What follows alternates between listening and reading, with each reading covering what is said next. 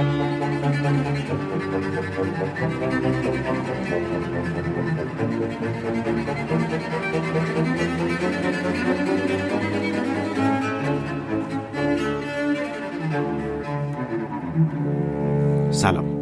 من فریدم از پادکست فریدهاب. این اپیزود هفتم از پادکست فریدهاب که در بهمن سال هزار و چهارصد و دو منتشر میشه. من توی این پادکست داستان‌ها و روایت‌هایی رو براتون میگم از آدم‌ها یا اتفاقاتی که کمتر شنیده شدن. قبل از اینکه ماجرای امروز رو شروع کنیم، توصیه میکنم حتما من رو در یوتیوب با سرچ عبارت فریدهاب که سر هم نوشته میشه پیدا کنید. من در یوتیوب هر هفته دو ویدیو منتشر میکنم درباره موضوعات عمدتاً تاریخی که ممکنه برای شما هم جذاب باشه. همچنین میتونید با همین عبارت فریدهاب من رو روی توییتر، اینستاگرام و تلگرام هم پیدا کنید. شنیدن این پادکست رو هم به دوستاتون پیشنهاد بدین.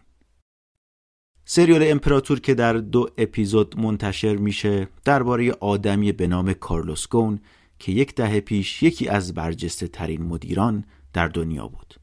در اپیزود اول از پدر بزرگ کارلوس گون حرف زدیم و گفتیم که چطور از لبنان مهاجرت کرده بود به آمریکا و بعدش رفته بود برزیل و اونجا یه بیزنس بزرگی رو راه اندازی کرده بود.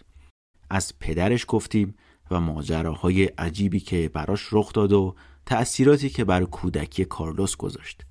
بعدش توضیح دادیم که چطور کارلوس گون تونست پله به پله ترقی کنه و از یک کارمند ساده تو کارخونه میشلن توی فرانسه به یک مدیر در طراز جهانی تبدیل بشه که همه در آرزوی این بودن فقط چند دقیقه از نزدیک ببیننش.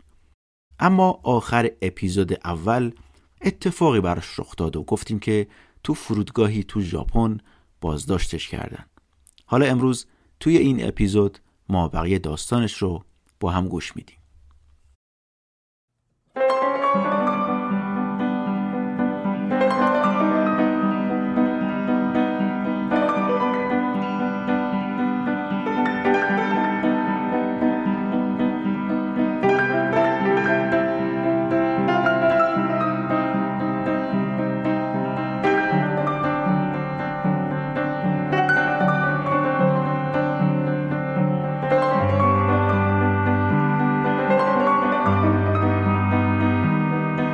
توی اپیزود قبلی این رو براتون تعریف کردم که کارلوس گون چطور تونست رشد چشمگیری توی صنعت خودروسازی دنیا داشته باشه و چطور در طول دو دهه تونسته بود از یک مدیر معمولی به یک مدیر در طراز جهانی تبدیل بشه.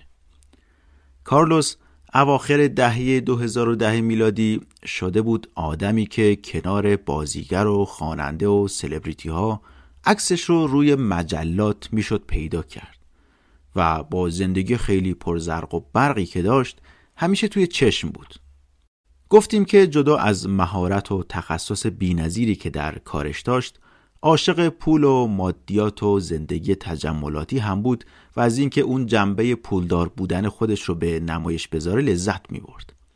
یه بار یه رشته توییت از نیکولاس نسیم طالب لبنانی درباره گون خوندم که اشاره کرده بود به اینکه کارلوس جایگاه خودش رو درست درک نکرده بود و درسته که مدیر عامل چند شرکت بین المللی بود، اما توی زندگی شخصی ادای میلیاردرها رو در می آورد. بر هیچ کسی پوشیده نیست که گون یکی از نوابغ عصر ماست که تأثیر زیادی بر صنعت خودروسازی دنیا گذاشت و متدها و رویکردهاش در بحث کم کردن هزینه و مدیریت به یک جام مقدس تبدیل شده بود که همه دنبال یادگیریش بودن، ولی اونم مانند هر انسانی تمایلاتی درونی هم داشت که نمیتونست اونا رو نادیده بگیره. یکی از اون تمایلات هم همین زندگی به شدت تجملاتی بود که دوست داشت داشته باشه و اینکه عاشق دوربین بود. بعدش اینکه آخر اون اپیزود به این اشاره کردیم که مدتی پس از کنارگیری از مدیر عاملی نیسان طی سفری که به توکیو داشت، پس از پیاده شدن از هواپیما بازداشتش کردن و حکم جلبش رو صادر کردن. کاری که خیلی عجیب و شوکه کننده بود. حقیقتش اینه که شرکت نیسان متهمش کرده بود که برای سالیان متمادی این آقا درآمد خودش رو کمتر گزارش می‌کرده و با فاکتورسازی ده ها میلیون دلار رو به حساب‌های خارج از کشور انتقال داده. و اینکه متهمش کرده بودن که از دارایی‌ها و مایملک نیسان به نفع شخصی خودش استفاده کرده بدون اینکه اونا رو به شرکت گزارش بده. واضح تر بگم، نیسان یکی از مهمترین مدیران تاریخش رو متهم به دزدی کرده بود و این بود که پس از مدت‌ها تحقیقات پشت پرده اون روز توی فرودگاه ژاپن بازداشتش کردن. همون روز نوزدهم نوامبر که توی فرودگاه بهش دستبند زدن، عصرش ساعت پنج روزنامه آساهی که یکی از پرتیراژترین روزنامه‌های ژاپنه خبرش رو روی سایتش منتشر کرد. یه سری تصویر هم از اون لحظات بازداشت ازش گذاشتن تو سایت که دیده میشد یه سری مرد کت شلوار پوش مشکی دورش حلقه زدن و دارن سوار ماشینش میکنن. اینجا بود که خبر بازداشتش توی کل دنیا پخش شد و شد تیتر اول همه خبرگزاری ها و هنوز هیچ کسی نمیدونست که جریان چیه و جرمش چی بوده و چرا باید کارلوس گون معروف بازداشت بشه. شبیه این بود که بگیم تیم کوک رو بازداشت کردن یا اینکه عکس بیل گیتس رو با دستبند ببینیم. همه تو حالت شوک بودن. تو ژاپن هم همه شوکه شده بودن. قبل از اینکه این خبر بره رو سایت و منتشر بشه، از همون لحظات ابتدایی دستگیری نیروهای دادستانی توکیو همراه با پلیس دفاتر نیسان رو محاصره کردن و وارد ساختمونا شدن. توی هر ساختمونی خیلی سریع و طبق یک دستور قبلی تمامی اتاقا رو گشتن و با مجوزهایی که در اختیار داشتن بدون سوال و جواب به هر اتاقی سرک می‌کشیدن. بعضی از این نیروها هم با حکم دادستانی بعضی از اتاقای مخصوص دفاتر مرکزی رو پلمب کردن و از این نواره زرد روش کشیدن تا کسی وارد اونا نشه. همه چیز اینقدر سریع و هماهنگ پیش میرفت که همه انگشت به دهن مونده بودن. یه تیم هم از نیروی پلیس همزمان به خونش توی توکیو یورش برد و محله رو محاصره کردن. اینا با همون مجوز دادستانی که در اختیار داشتن وارد خونه شدن و هر چیزی که دم دستشون بود رو ثبت و ضبط کردن. اون لحظات دختر کارلوس هنوز توی خونه بود و اونم وحشت کرده بود، ولی هر چی میپرسید که جریان چیه و ماجرا چیه کسی بهش توضیح واضحی نمیداد.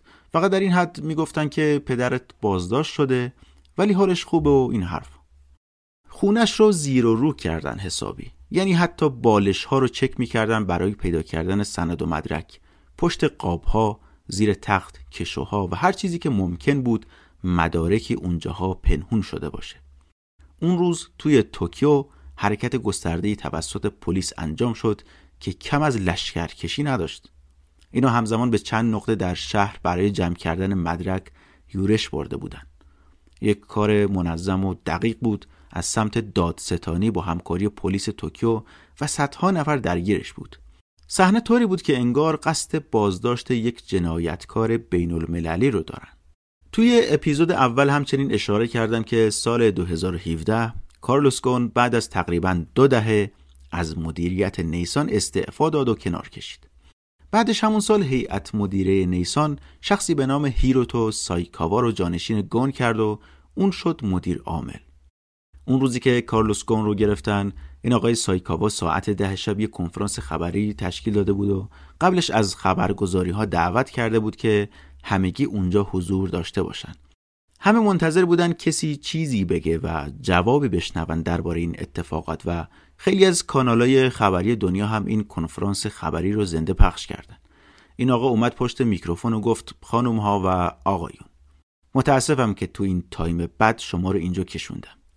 بعدش گفت طبق تحقیقات داخلی شرکت نیسان متوجه شدیم که آقای کارلوس گون مدیر سابق این شرکت مرتکب تخلفات بسیار جدی شده. بعدش شروع کرد به عنوان کردن لیستی از اتهامات مالی علیه کسی که زمانی خودش اون رو میپرستید. یه قیافه جدی هم به خودش گرفته بود، انگار از درون از گفتن این حرفا لذت میبرد.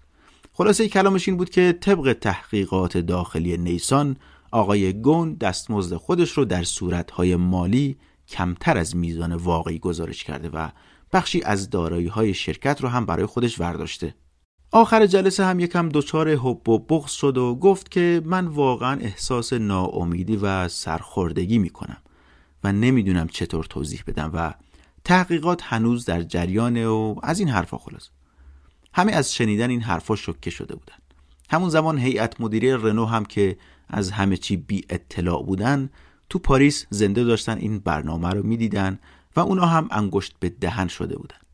بعد شایعات و خبرها شروع شد و هر کسی یه چیزی میگفت. یکی میگفت شاید به خاطر ترس ادغام نیسان و رنو باشه که اینطوری کله پاش کردن. یکی میگفت علیهش کودتا کردن و خلاصه توییتر و خبرگزاری ها پر شده بود از این داستان ها. اما شاید مردم تنها کشوری که اون شب بیشترین خشم رو نسبت به این اتهامات داشتن لبنانی ها بودن و همه خیلی ریز داشتن ماجرا رو رصد میکردن. صبح روز بعد ساعت هفت صبح درب سلول کارلوس گون توی بازداشتگاه باز شد. یکی از نگهبانا وارد سلول شد و به زبون ژاپنی از کارلوس خواست بلند شه و جاش رو مرتب کنه. اون شب کارلوس اصلاً نتونسته بود بخوابه و به شدت بیقرار و عصبی هم بود. هنوز باور نمی‌کرد که چنین اتفاقی براش افتاده. مردی که توی لوکس‌ترین هواپیماهای دنیا دائم در حال رفت و آمد بود، حالا توی سلول تنگ و تاریک افتاده بود که بوی توالت میداد. هنوز نتونسته بود اتفاقات دیروز رو هضم کنه. همون روز از طریق مدیریت اون بازداشتگاه درخواست کرد که به سفیران لبنان و فرانسه و برزیل خبر بدن. کارلوس شهروندی این سه کشور رو داشت. جدا از اینا درخواست کرد که حتما به مدیران نیسان خبر بدن، چون نیسان براش شبیه یکی از اعضای خانواده بود و میخواست زود خبر بهشون برسه تا بیان و اگه سوء تفاهمی چیزی پیش اومده رفع و رجوع بشه. یکی دو ساعت بعدتر سفیر فرانسه اولین نفری بود که رسید و اومد ملاقاتش. خیلی هم زود این خبر ناراحت کننده رو بهش داد که حقیقتش اینه که خود نیسان تو رو اینجا انداخته و برات پرونده ساخته. کارلوس با شنیدن این خبر فرو ریخت و ساکت شد. احساس کرد از پشت بهش چاقو زدن. گیج و منگ شده بود. البته هنوز باور نمی‌کرد و امید داشت که همه چی یه سوء تفاهم باشه، چون همچین کاری یک ضربه بزرگ برای شهرت و اعتبارش بود. همون روز بعد نهار همون دادستانی که روز گذشته تو فرودگاه باهاش ملاقات کرده بود با یه مترجم برگشت و کارلوس رو هم بردن توی یه اتاقی و اولین بازجویی شروع شد. دادستان اتهاماتش رو براش خوند و متهمش کرد که میلیون‌ها دلار از حقوقش رو از نیسان پنهان کرده و برای اون مبالغ هیچ گزارشی ثبت نکرد. گون خیلی سریع و صریح این اتهامات رو رد کرد و البته گفت که حتی اگه چنین اتفاقی افتاده این یه تخلف اداریه و چیزی نبود که در صورت درست بودن با فرد خاطی شبیه به یک جنایتکار رفتار بشه. این جلسه اول بازجویی از ساعات پس از نهار تا نه شب ادامه داشت و کارلوس هم در انتها از دادستان درخواست فرصت کرد تا هر گونه سوء تفاهمی رو رفع کنه. طی این روزهای اولیه کارلوس توی بازداشتگاه سعی کرد از طریق وکیلش یک تیم حقوقی کاربلد تشکیل بده تا پرونده رو دست بگیرن. خانواده‌اش هم که هیچ اطلاعی از شرایطش توی بازداشتگاه نداشتن، مضطرب و نگران شده بودن و دادستانی توکیو هم هر گونه ارتباط کارلوس با افراد درجی که زندگیش رو منع کرده بود. گون فقط میتونست با وکیلش در ارتباط باشه. خانواده‌اش هم اون زمان تو چند قاره پخش شده بودن. یکی از خواهرش و دختر بزرگترش کارولین تو برزیل بودن. آنتونی و مایا آمریکا بودن. دخترش نادین انگلیس بود. اینا با هم یه گروه واتسپی زده بودن که با هم در ارتباط باشن و فکراشون رو بذارن روی هم. آنتونی پسر گون هم نقش اصلی و هماهنگ کننده رو بر عهده گرفت. این روزای اول پس از بازداشت کارلوس رو بی امان گرفته بودن زیر بازجویی شدید از صبح علالطلوع تا شب و هر روز ازش سوال میپرسیدن و همه چیز رو ثبت میکردن. یکی از ترفنداشون هم این بود که با کلی کاغذ و مدارک میومدن توی جلسات و به نوعی اینطور وانمود میکردن که این لیست اتهامات کارلوس گونه، به امید اینکه زیر بار این فشارهای روانی کارلوس خودش اعتراف کنه به تخلفاتی که توی نیسان انجام داده. لازم به ذکره که کارلوس تحت بازداشت موقت بود و این بازداشت موقت در قوانین ژاپن در وهله اول نهایتاً تا سه روزه. ولی اگه قاضی حکم بده میشه تا بیست و سه روز اون رو افزایش داد. البته ترفندهایی هم بود که مثلا دادستان‌ها میتونستن با طرح اتهامات جدید فرد رو برای مدت بیشتری تحت بازداشت موقت نگه دارن. و البته از این ترفندها هم استفاده کردن تا اجازه ندن کارلوس گون به هیچ وجه با دنیای بیرون ارتباط برقرار کنه. سیستم غذایی ژاپن یکی از سخت‌ترین و پیچیده‌ترین سیستم‌های غذایی در دنیاست. منتقدان زیادی هم داره و اون رو به یک دیکتاتوری تشبیه می‌کنن و منتقدان میگن چنین سیستمی عدالت رو به گروگان میگیره و طوری طراحی شده تا مظنونین تو مسیر سرکوب و فشار روانی حتما به اتهاماتشون اقرار کنن. در حقیقت سیستم قضایی ژاپن یک سیستم خیلی خشن و سخت و کند و طولانیه. روز دهم دسامبر چند دادستان دیگه از توکیو پرونده جدیدی براش تشکیل دادن و عنوان کردن که آقای گون تنها نیمی از درآمد خودش رو گزارش کرده. یا رقمی هم توش ذکر شده بود و گفتن که حدود هشتاد و هفت میلیون دلار رو گزارش نکرده و اینا رو طی یه سری کاغذبازی توی فاکتورهای دیگه آورده و سعی کرده ردش رو گم کنه.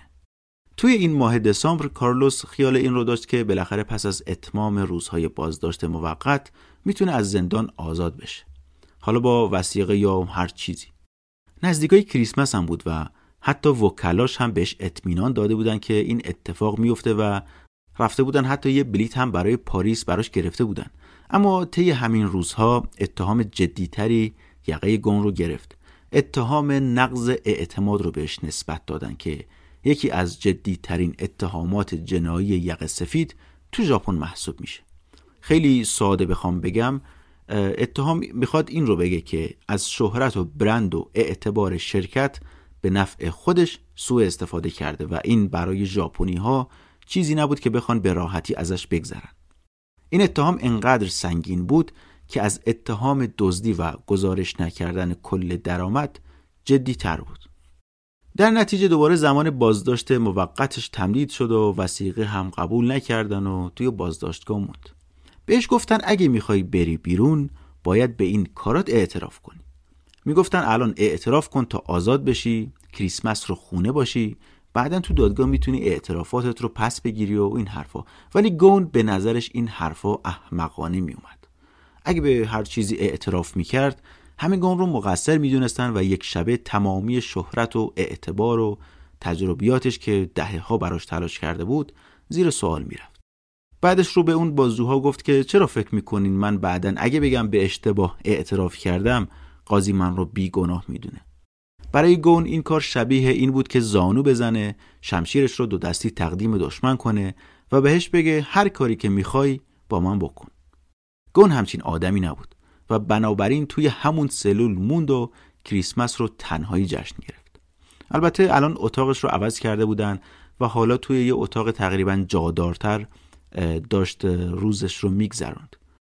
ژاپنی‌ها طوری فضا رو آماده کرده بودن که به مرور خیالاتش نسبت به دنیای بیرون مخدوش شده بود و سعی می‌کردن با تلقین کردن بهش که آره همه فهمیدن که اشتباه کردی و دزدی کردی و اینا وادارش کنن که اعتراف کنه. کارلوس به غیر از ساعت‌های بازجویی هر روز تقریباً سی دقیقه‌ای میتونست از سلولش بیاد بیرون برای هواخوری. اون زندان یه حیاط کوچیکی داشت با دیوارای بلندی که رو دیوارا هم چند تای مراقب حضور داشتن. آخر هفته ها و تعطیلات هم کلا اجازه نمیدادن از سلولش بیرون بیاد. دیپلمات ها و آدمای سیاسی که می اومدن دیدنش، اینا نامه‌هایی رو از سمت خانواده گون با خودشون می آوردن و این تنها راه ارتباطی یک طرفه گون با خانواده‌اش بود. مثلا تو بیست و هفتم دسامبر یه دیپلمات اومد تو سلول بهش سر بزنه. این نامه زنش رو چسبونده بود به شیشه تا گون بتونه بخونه. گون حتی اجازه نداشت این نامه ها رو نگه داره، فقط میتونست این مدلی از پشت شیشه اونا رو بخونه. بعد اینکه توی این سلول که ساعت هم نداشت، درکش از زمان رو از دست داده بود. مثلا نمیدونست ساعت شیش بعد از ظهر یا نه شب و این براش شکنجه بود. برای اون که برای تک تک ساعات روزش برنامه داشت، زندگی تو این شرایط براش قابل تحمل نبود. از طرف خانواده‌اش هم کتابی براش اومده بود که بخونه سرگرم بشه، پازل براش فرستاده بودن، سودوکو براش فرستاده بودن و یه چیزای این شکلی. خیلی افسرده شده بود این مدت. پیش خودش فکر میکرد اگه قرار این پایان یک عمر شهرت باشه چه پایان بدی واقعا. خودش هم نمیدونست چطور باید دادستانها رو قانع کنه که بیگناهه، اما هرچی بیشتر از سیستم قضایی ژاپن میخوند بیشتر توی ناامیدی فرو میرفت. میدونست این گرفتاری که براش پیش اومده حالا حالاها زمان میخواد تا راه برون رفتی براش پیدا کنه. آدمی هم نبود که بخواد به چیزی اعتراف کنه یا تسلیم بشه. از سمت سفیر هم خبر داشت که خانواده‌اش به شدت حمایتش میکنن و این حرفو کلا بهش قدرت میداد. حالا روزها و هفته ها بود که از دنیای بیرون خبر نداشت و نمیدونست اون بیرون چه خبره و ژاپنی ها گرفته بودنش زیر بار فشار روانی تا هر طور شده بشکننش و ازش اعتراف بگیرن. شایعات هم میدونیم دیگه، یه جوری پخش میشه و اثر منفی میگذاره که انگار نه انگار فردی زمانی در تاپ ترین رده ها بوده. رسانه هم خوراک میخواد و این خوراک رو با پر و بال دادن به این شایعات به دست می آوردن. اینا گون رو توی رسانه ها تکه تکه کردن. اون تصویر عمومی از مدیر باهوشی که طی چند دهه بر صنعت خودروسازی تأثیر گذاشته بود حالا از بین رفته بود. علاوه بر اتهاماتی که نیسان بهش زده بود، مطبوعات یورش برده بودن به سمت هر چیزی که گون داشت، از خونه‌های گرون قیمتش گرفته تا ماشین‌هاش و سبک زندگیش و کلاً تمام جوانب زندگیش رو زیر نظر گرفته بودن و خبرها رو طوری تنظیم می‌کردن که انگار سالهای سال این آدم مشغول دزدی و خرابکاریه. هیچ رسانه‌ای منتظر این نمونده بود که اتهاماتش در دادگاه ثابت بشه و البته چنین چیزی هم از رسانه‌ها انتظار نمیره. تعطیلات پایان سال اون سال برای گون خیلی سنگین بود. کارکنان زندان هم کم شده بودن و روزهای آخر سال رو در سکوت کرکننده‌ای سپری می‌کرد. از طریق یه دریچه براش غذا می آوردن و بازدید هم ممنوع بود و همون روزا هم یه تب شدیدی گرفته بود که چند روزی گرفتارش کرده بود. عاقبت روز هشتم ژانویه اولین جلسه دادگاهش برگزار شد و بهش اجازه دادن تا اولین بیانیه علنی خودش رو پس از تقریباً پنجاه روز زندان بخونه. گون میدونست سیستم قضایی ژاپن یکی از بیرحمترین ها در دنیاست، ولی از این فرصت استفاده کرد تا از حق خودش دفاع کنه و بیانیش رو بخونه. اولین تصاویری که از این دادگاه از گون پخش شد همه رو شوکه کرد. در عرض تقریباً دو ماه خیلی در هم شکسته بود و تنها سایه‌ای از اون گون مقتدر باقی مونده بود. وزن کم کرده بود و کت شلوار به تنش زار میزد. آدمی که همیشه آرایش و تمیزی و نظم لباسهاش زبان زد بود حالا نامرتب و ژولیده شده بود. موهاش انگار سفیدتر شده بودن. بدتر این که با یه دستبند و یه جفت دمپایی وارد دادگاه شد که خیلی سنگین بود براش. توی همون جلسه دادگاه برای آزادی با وثیقه درخواست کرد که درخواستش رو رد کردن. کارول همسرش اون موقع که گون رو گرفته بودن توی پاریس بود و اونجا خبر رو شنیده بود.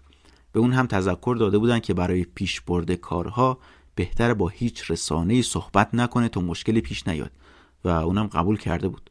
اما ظاهراً همه چی داشت بدتر میشد. اینطور بود که به نظرش رسیده بود شاید فرانسه بتونه کمکی بهشون بکنه.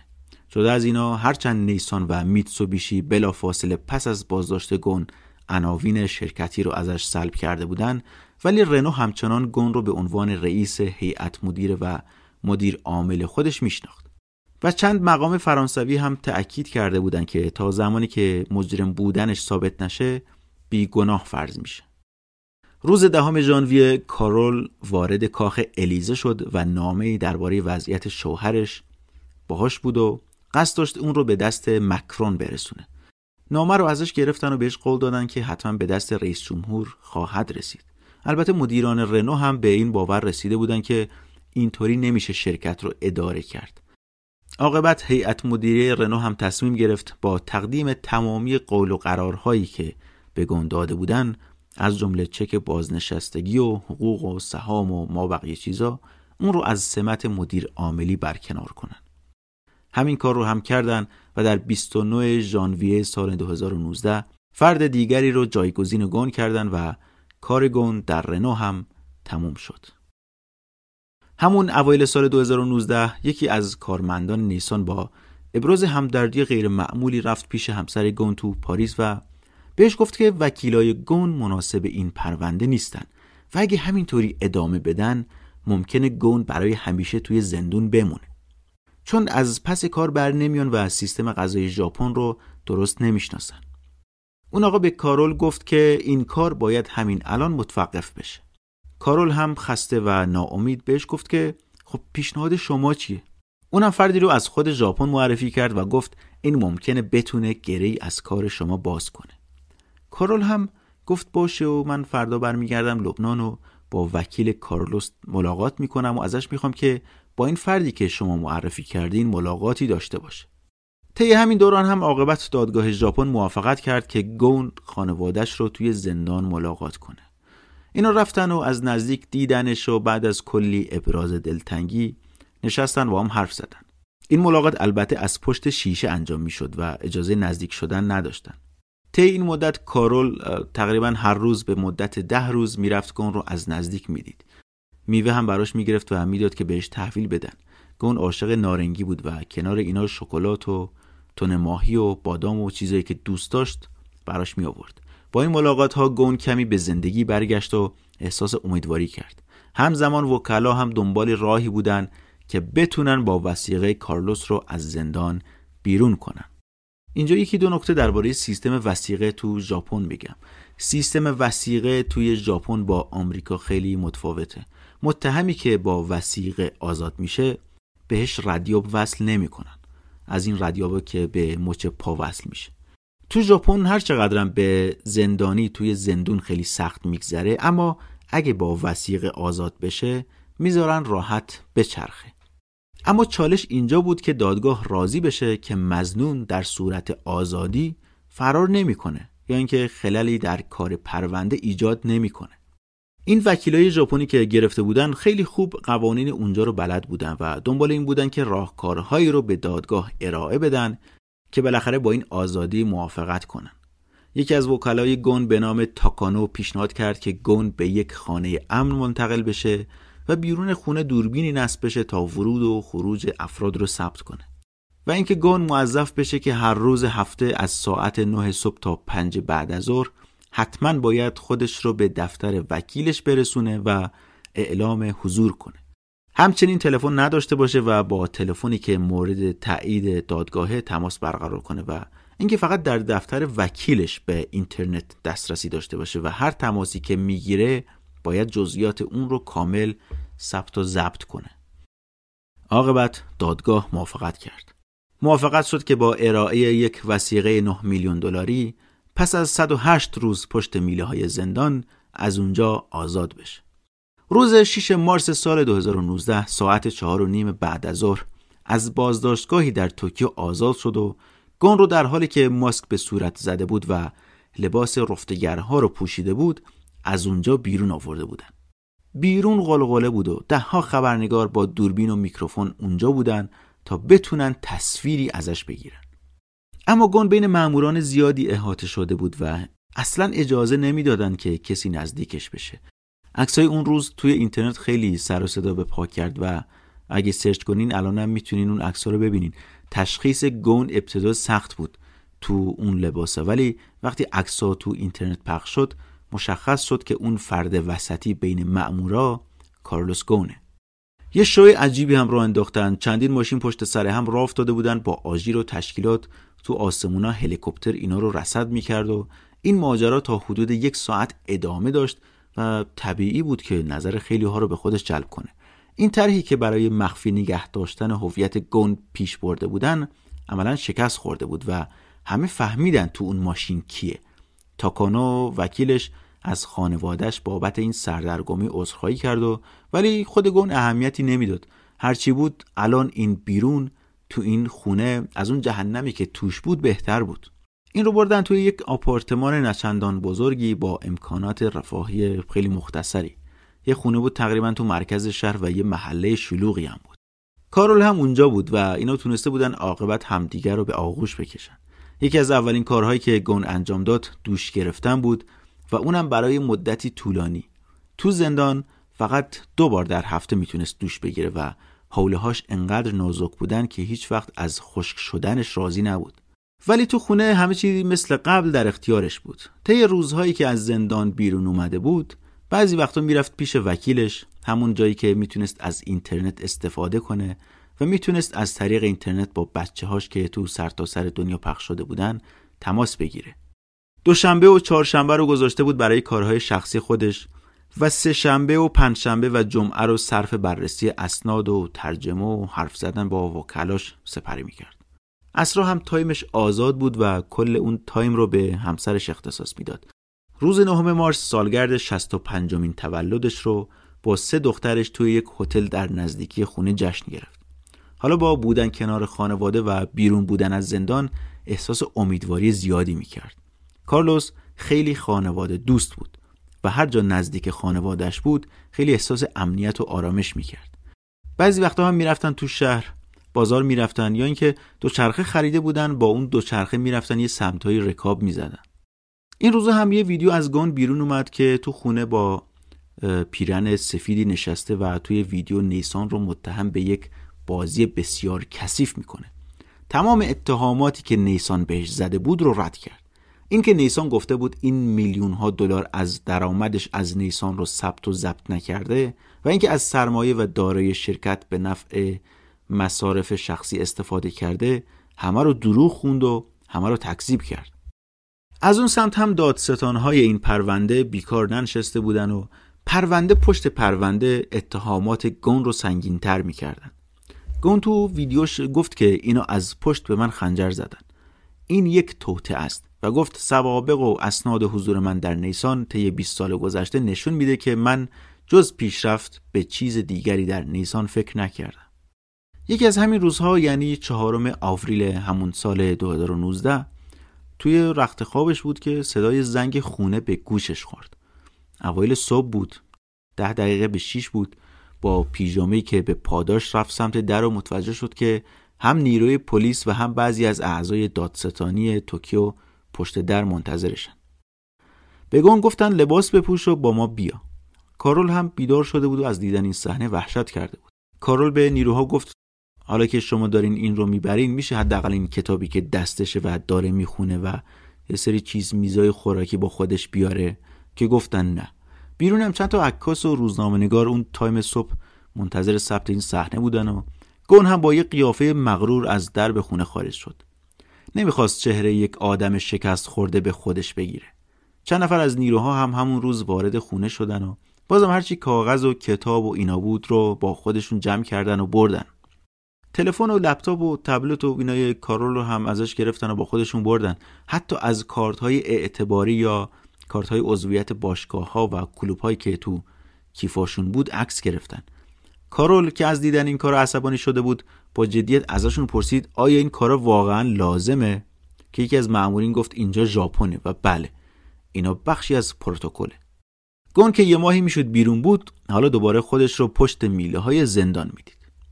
یه روز پس از بازداشت مجدد گون، کارول متوجه شد بهتر از کشور خارج بشه. بودن در ژاپن به معنی این بود که هیچ کاری پیش نمی رفت. به قدری فضا رو بسته و محدود کرده بودن که از هیچ دوربین و تلفنی در امان نبود. با پاسپورت آمریکایی که داشت و پلیسا ازش نگرفته بودن، فوری به فرودگاه مراجعه کرد و رفت پاریس. چند روز بعدش هم پلیس ژاپن اعلام کرد که باید از کارول و آنتونی، یعنی پسر گون، بازجویی بشه تا اطلاعات پرونده رو تکمیل کنن و بهشون هشدار دادن که اگه نیان ژاپن و خودشون رو به سیستم قضایی تحویل ندن، ممکنه این ذهن به وجود بیاد که اونها یه چیزی میدونن و دارن مخفی کاری میکنن. در نتیجه دیگه گذاشتن وثیقه و این چیزا بی‌معنی میشد. کارول هم با نگرانی از این قضایا یه هفته بعدش دوباره برگشت ژاپن. خودش رو تحویل سیستم قضایی داد برای بازجویی. ازش پرسیدن این یاتی که خریدین با چه پولی خریدین؟ همون قایق تفریحی. کارول گفت نمیدونم. سوال زیادی ازش پرسیدن. عکس نشونش میدادن و میگفتن این کیه و چه ارتباطی با همسر شما داره. صدها سوال این شکلی ازش پرسیدن و کارول هم تا جایی که براش ممکن بود اظهار بی اطلاعی میکرد. گون رو هم دوباره زیر بازجویی شدیدی قرار دادن، اما وکلا این بار بهش گفته بودن که هیچ حرفی نزن. حتی سلام هم نکن. بهش گفته بودن که این دادستان‌های توکیو آدمای هفت خطی‌ان و خیلی حرفه‌ای بلدن هر آدمی رو به حرف بیارن و گفتن اگه کلمه اول رو به زبون بیاری کاری باهات میکنن که اون رو به کلمه دوم برسونی، کلمه دوم رو به دهم برسونی و اینطوری یه اقرارنامه ازت پر میکنن. پس هیچی نگو تا تو دام روانی اینا گیر نیافتی. همین کار رو هم کرد و لام تا کام هیچ حرفی نزد. توی یه سلول بدی هم گذاشته بودنش، درست عین جنایتکارا باش رفتار میشد. از یه در خیلی کوچیکی که توی در سلول تعبیه شده بود بهش غذا میدادن. خانواده‌اش هم که هیچ خبری ازش نداشتن و درگیر اضطراب و مشکلات روحی شده بودن. وکیل اشتاکانو دادستان‌های توکیو رو متهم به بدرفتاری با گون کرد و تو رسانه‌ها عنوان کرد که هر روز ساعت‌ها کارلوس رو تحت فشار قرار میدن تا به سوالاتشون پاسخ بده. چند بار دیگه هم پیشنهاد وثیقه دادن که پیشنهادشون رد شد. این آقای تاکانو که وکیل ژاپنیش بود کارش رو خوب بلد بود. با ارائه مدارک و مستندات زیادی و راضی کردن قاضی عاقبت تونست در تاریخ بیست و پنجم آوریل با گذاشتن وثیقه کارلوس رو از زندان بیرون بیاره. این آزادی با وثیقه این بار یه بند بهش اضافه شده بود و دادگاه معین کرده بود که هیچ ارتباطی نباید با همسرش کارول داشته باشه.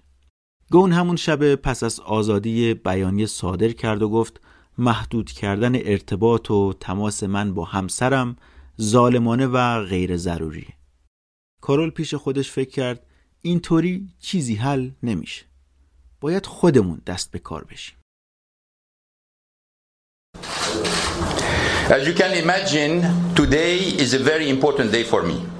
One that I have looked forward to every single day for more than four hundred days since I was brutally taken from my world as I knew it.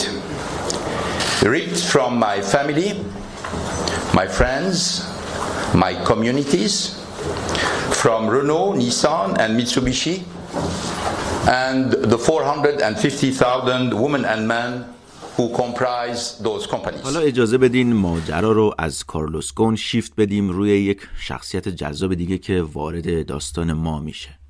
آدمی به نام مایکل تیلور. مایکل تیلور که این سر دنیا توی آمریکا نشسته بود، اصلا روحش هم خبردار نبود که شخصی توی دنیا به اسم کارلوس گون وجود داره. تا اینکه اواسط سال دو هزار و نوزده روزی شخصی از بیروت باهاش تماس گرفت. صدای اونور خط صدای یک مشتری قدیمی بود که زمانی با هم تو بخش امنیت خصوصی عراق کار میکردن. همون سالای دو هزار و دو تا دو هزار و سه که آمریکا تو عراق درگیر بود. تیلوری آدم زبده نظامی پروژه بگیر بود. یه بار تو همون سال تونسته بود یه پولدار لبنانی رو با کاروانی از خودروهای شاسی بلند و گردانی از مردای هیکلی و تا بن دندان مسلح رو با موفقیت از فرودگاه بغداد به منطقه سبز هدایت کنه. حالا که بیشتر از یک دهه و نیم از اون روزها گذشته بود، این مدیر قدیمیش دوباره بهش زنگ زده بود. گفت سلام، برای یکی از دوستامون یه مشکلی پیش اومده. بدون این که اسمی از گون بیاره، صدای اونور خط به تیلور گفت که یه بابایی اشتباهی توی ژاپن بازداشت شده. گفت آدم مهم و تأثیرگذاریه و باید برای نجاتش یه کاری انجام بدیم. دوست داری توی این عملیات به ما کمک کنی؟ تیلور حدود شصت سالی سن داشت و ولی هنوز قدرت بدنی خوبی داشت و روپا بود. از دهه هشتاد میلادی به بعد یه پیمانکار نظامی بود و کارهای امنیتی انجام میداد. اما این اواخر بیشتر وقتش رو با خانواده‌اش سپری میکرد و یه جایی هم مربی باشگاه بود، ولی طبق روال دهه‌ها فعالیت همیشه گوش به زنگ بود که کسی جایی باش تماس بگیره و بهش پروژه امنیتی بده. تخصصش نجات گروگان بود و بیشترین فعالیتی که در حوزه امنیت خصوصی انجام داده بود همین نجات گروگان در کشورهای مختلف بود.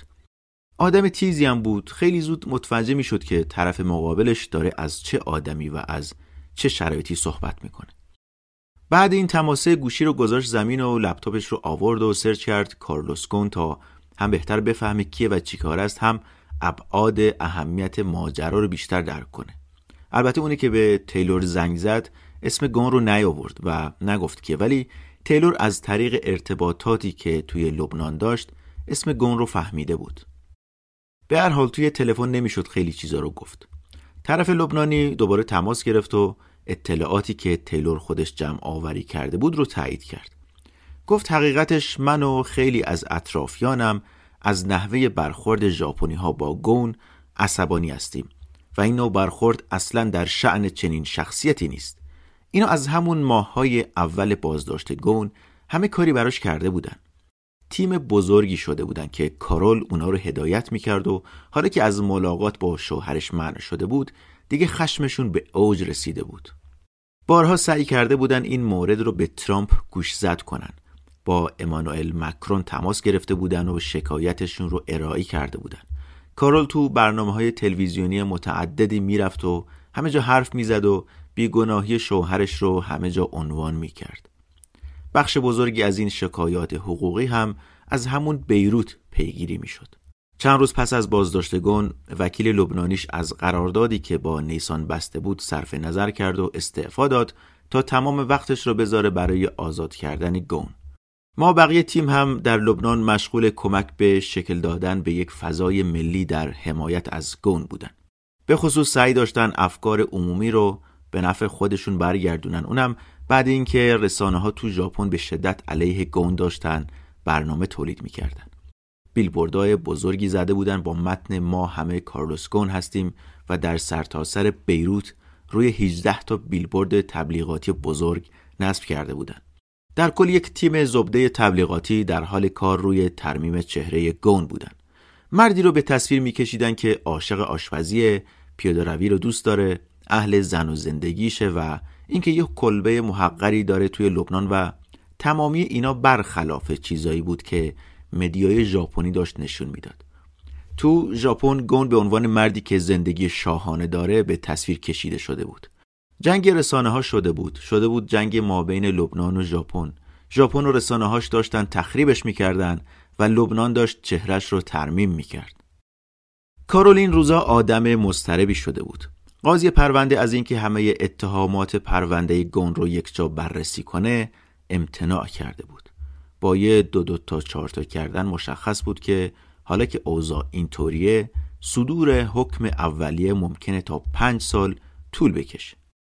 درخواست تجدید نظر هم ممکنه پنج سال دیگه طول بکشه تا بررسی و نهایی بشه. همونطور که قبلا اشاره کردم سیستم قضایی ژاپن یکی از سختگیرترین سیستم‌های اجرای عدالت در دنیاست و به گمان خیلی‌ها یک دیکتاتوری به تمام معناست. توی این سیستم همه چی خیلی کند پیش میره. گون هم شصت و پنج سالی سن داشت و آدم جوانی نبود که بتونه این همه سال رو توی زندان منتظر حکم بمونه.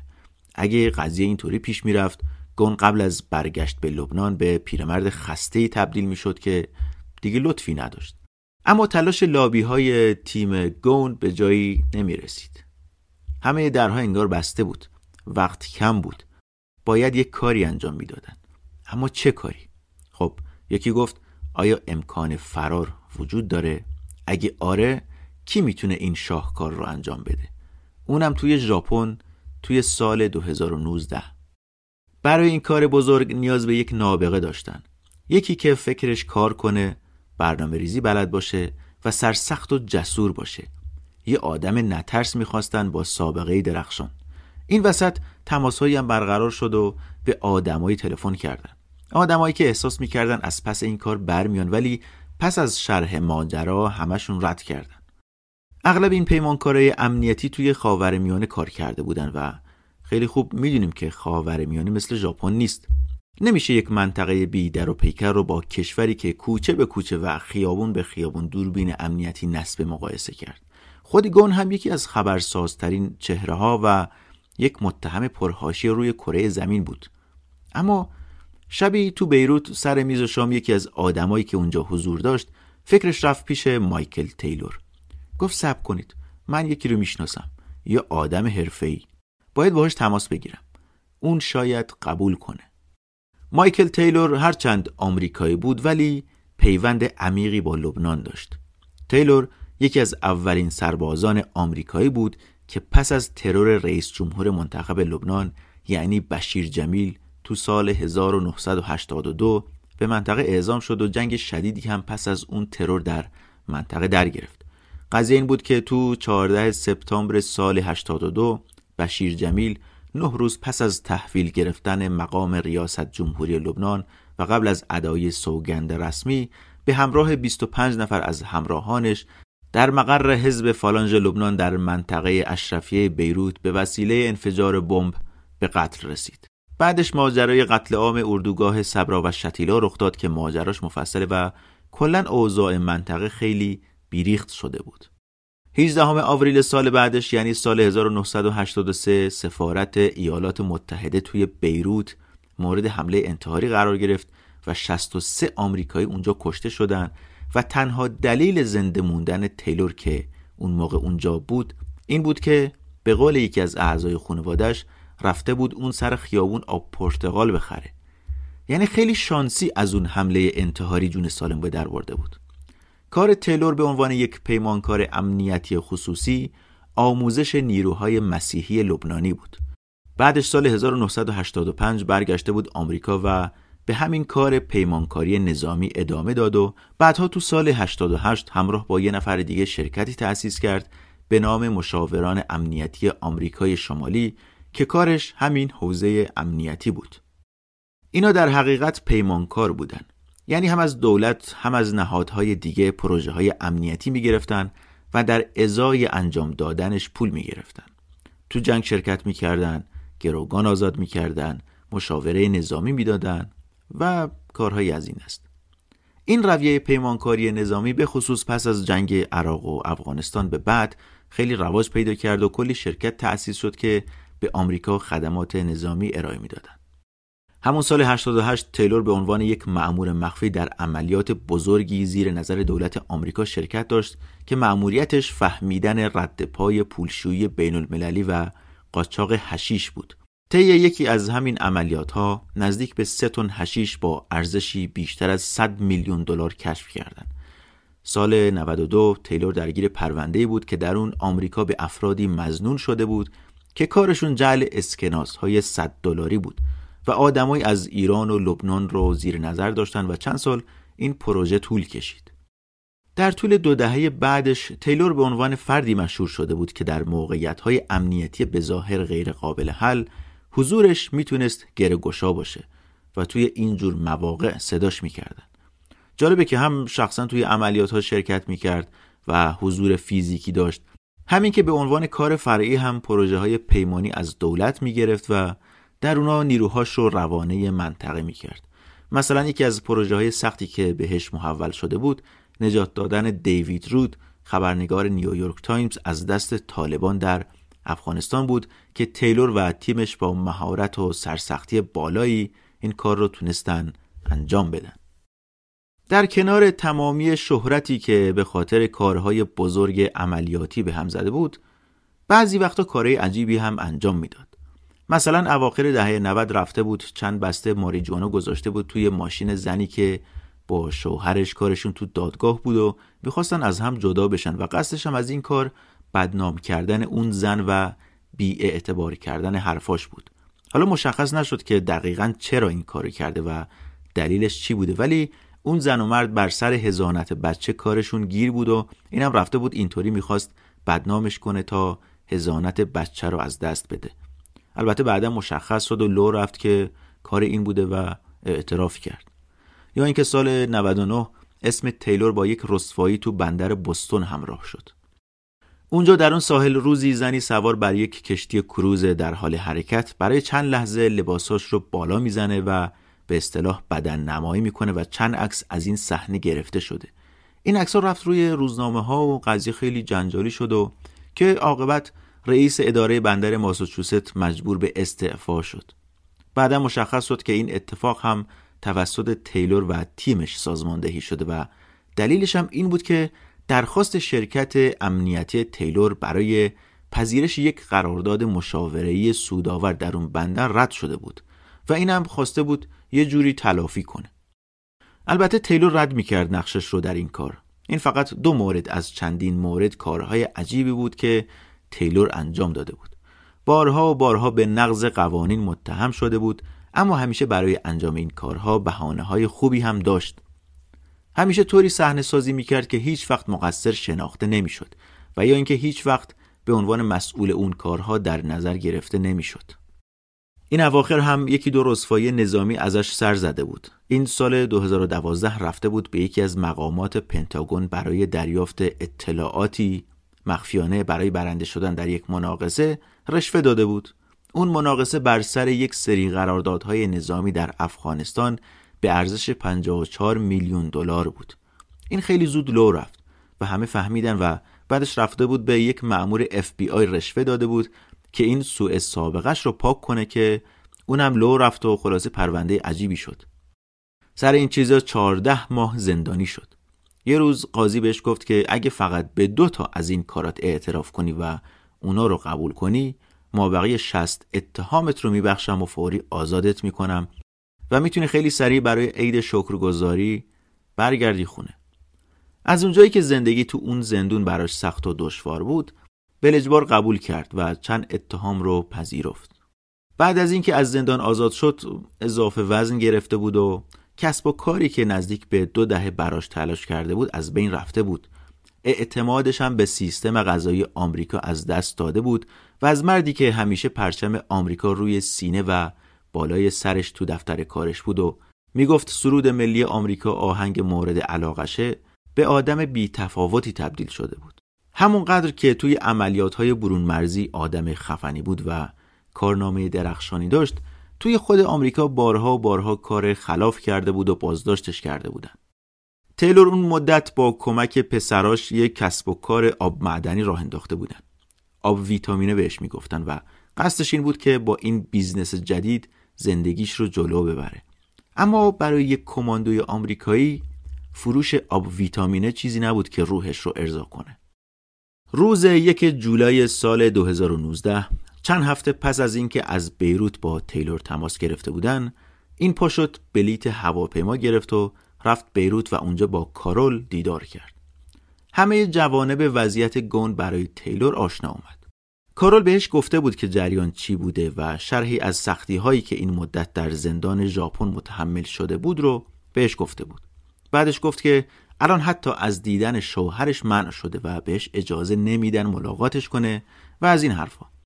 لابلای حرفای کارول، تیلور هم تو مغزش داشت جوانب کار رو میسنجید. داشت به این فکر میکرد که اگه قرار گون رو از ژاپن فراری بده، نیاز به تیمی داره که بهشون اعتماد صد درصدی کامل داشته باشه. این بود که اولین نفری که برای این کار انتخاب کرد پسر خودش بود که اسمش پیتر بود. طی روزهای بعد این یه توکپا پسرش رو فرستاد توکیو و فرستادش تا گون رو از نزدیک ببینه. یه جعبه دیویدی هم از سریال گیم آف ترونز رو بهش داده بود تا به گون تحویل بده که وقتایی که خونه تنهاست این رو ببینه تا حوصله‌اش سر نره. تیلور جدا از پیتر، یکی از دوستای قدیمی خودش که از زمان جبهه‌های جنگ خاورمیانه میشناخت رو به خدمت گرفت. اسم این آدم جورج آنتوان زایک بود. یک شبه نظامی مسیحی سابق که در دهه هشتاد تو لبنان دوش به دوش تیلور جنگیده بود. این آقای زایک به خاطر زخمایی که از اصابت گلوله برداشته بود، دکترها اون موقع جوابش کرده بودن و گفته بودن پات باید قطع بشه. تیلور ولی کمکش کرده بود اینو و آورده بودش آمریکا تا اونجا عمل بشه. عملش کردن و خوب شد و اینا رفاقت عمیقی با هم ساخته بودن. بعدش تو همون شرکت امنیتی تیلور شروع به کار کرد و در دهه دو هزار مدیر عملیاتی این شرکت توی عراق بود. اما هرچند تیلور به پسرش و زایک اعتماد داشت، ولی از یه جا نامطمئن بود و احساس میکرد یک نقطه ضعف بزرگ توی این عملیات. اونم همون مرکز عملیات اطرافیان گون توی بیروت بود. همون جایی که سعی میکردن چهره گون رو تو رسانه ها ترمیم کنن، که تیمی بود متشکل از دوستان و یاران قدیم گون. بعضی از اینا همینطوری سر خود شروع کرده بودن به دادن مشاوره های ناخواسته و بدتر این که به تیلور میگفتن این کار شدنی نیست و این حرفا. تیلور تعجب میکرد. پیش خودش میگفت اینا با این شکمهاشون که کل عمرشون پشت میز بودن، به منی که چنده هست تو مناطق عملیاتی اسلحه دستمه میگن این کار شدنی نیست. باش. بعدش برگشت آمریکا. از اینکه آدمای زیادی از این عملیات خبردار بودن خیلی ناراحت بود. مثلا میگفت چرا باید یک سری حرفا رو اینا بیان تو واتساپ بگن.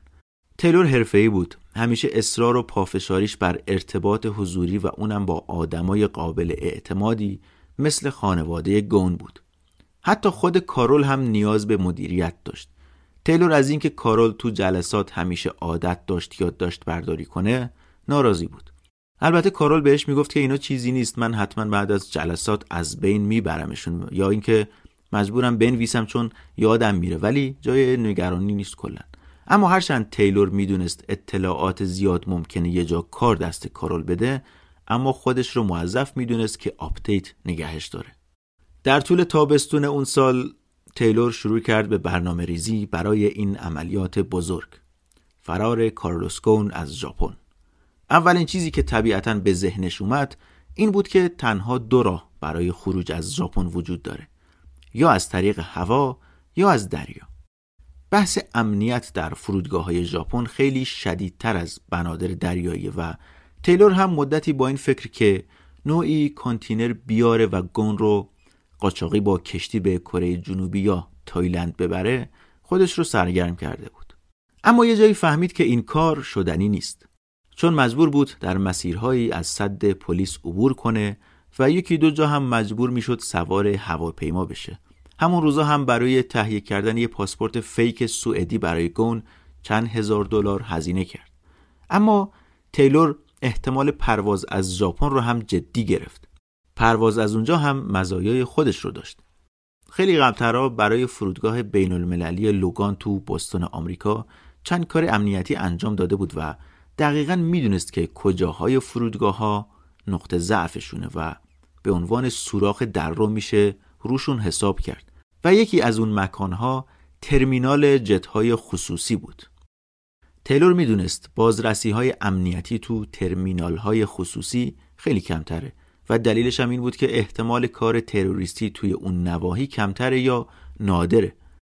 لپتاپش رو باز کرد و گوگل مپ رو باز کرد و داشت چک میکرد ببینه چه فرودگاه‌هایی تو ژاپن وجود دارن که کمی دور افتاده باشن و ترافیک کمتری داشته باشن. این بحث چکین‌های امنیتی خیلی براش مهم بود. بنابراین بهتر بود از یه فرودگاه خلوت‌تر استفاده کنن. از رو نقشه تو ژاپن دنبال فرودگاه‌های استانی میگشت و لابلای سرچ‌هاش به فرودگاه بین‌المللی کانسای در چهارصد کیلومتری توکیو برخورد کرد. ظاهراً همون اواخر ترمینال جت خصوصی هم براش راه اندازی کرده بودن و به نظر میرسید فرودگاه ساکت و خلوتی باشه و طوری بود که انگار کسی از بخش خصوصی این ترمینال زیاد استفاده نمی‌کرد. طی این مدتی که این برنامه ریزی ها داشت انجام می شد، گون رو هم در جریان این امر گذاشته بودن. به خصوص از طریق پیتر پسر مایکل با گون بارها صحبت شده بود. همه می دونستن که یه روزی این عملیات اجرایی میشه و گون رو از ژاپن فراری میدن، اما کسی نمی دونست که چطوری و از چه طریقی.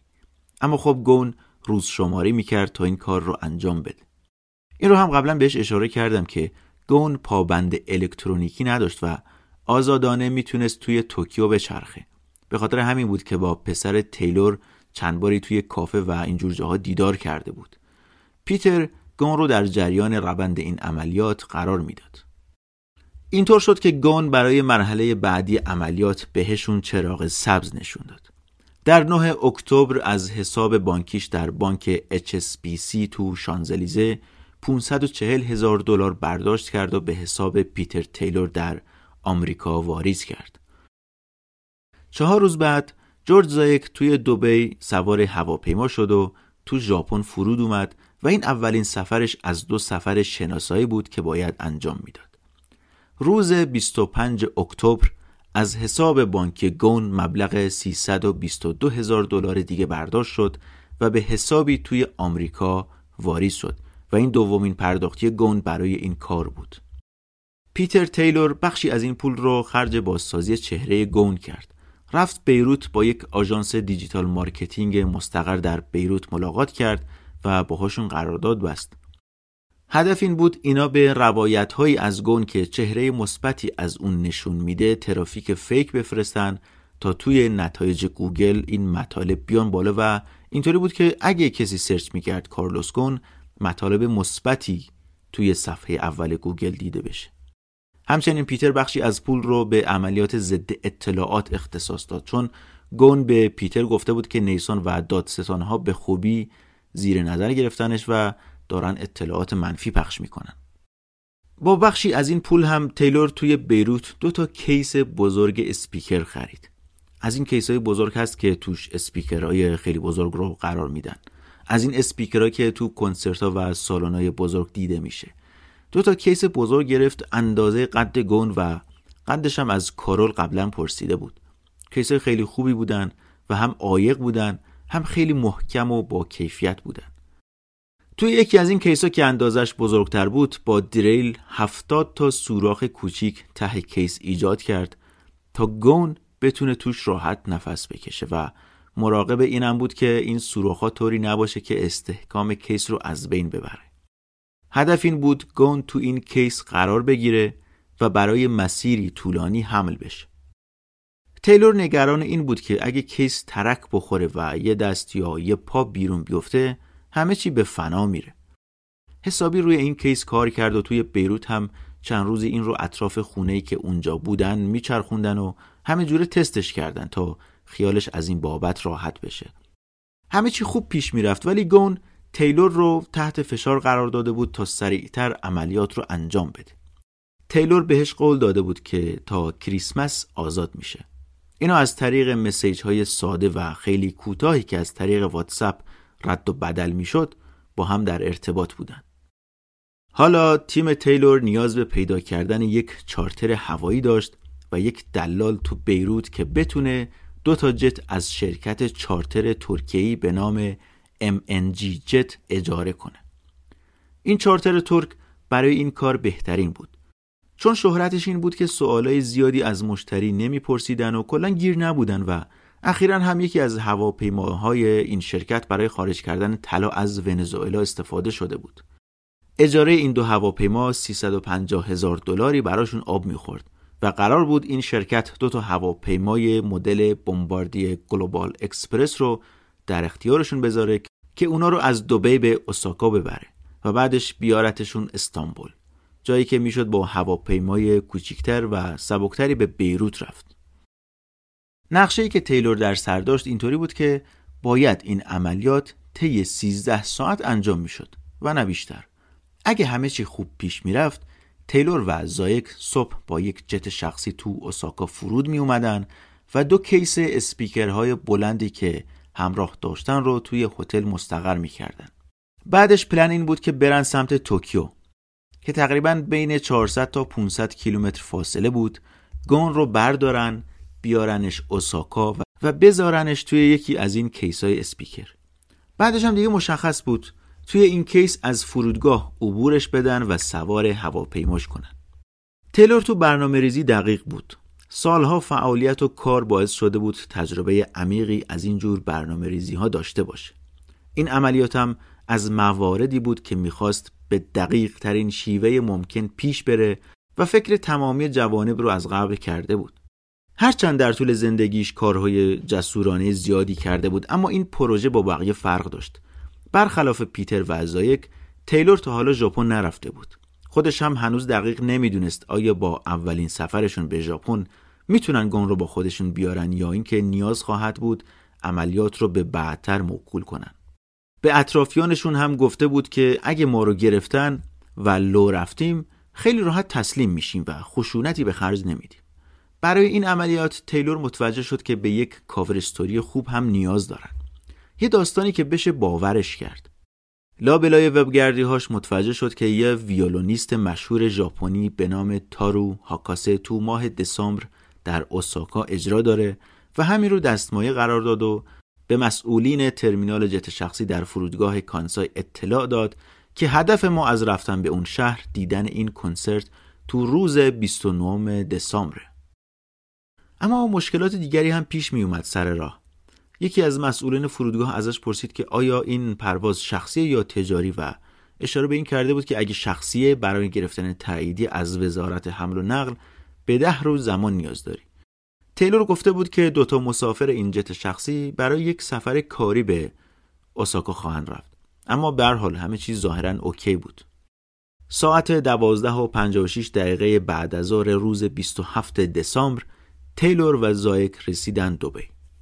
الامن كثير مشدد، الامن مشدد لانه بعد ايطاليا بعد ايطاليا لا لانه يعني الامن مشدد. هلا انت مراتي قدام البيت اللي كنت انا بدي روح فيه، شفتي كم صحافي فيه وكم كاميرا فيه، يعني انا بدي دافع عن نفسي كمان، بدي دافع عن حياتي. هلا ما بفكر رح تضلها هيك يعني بعد جمعتين ثلاثه معقول تختفي.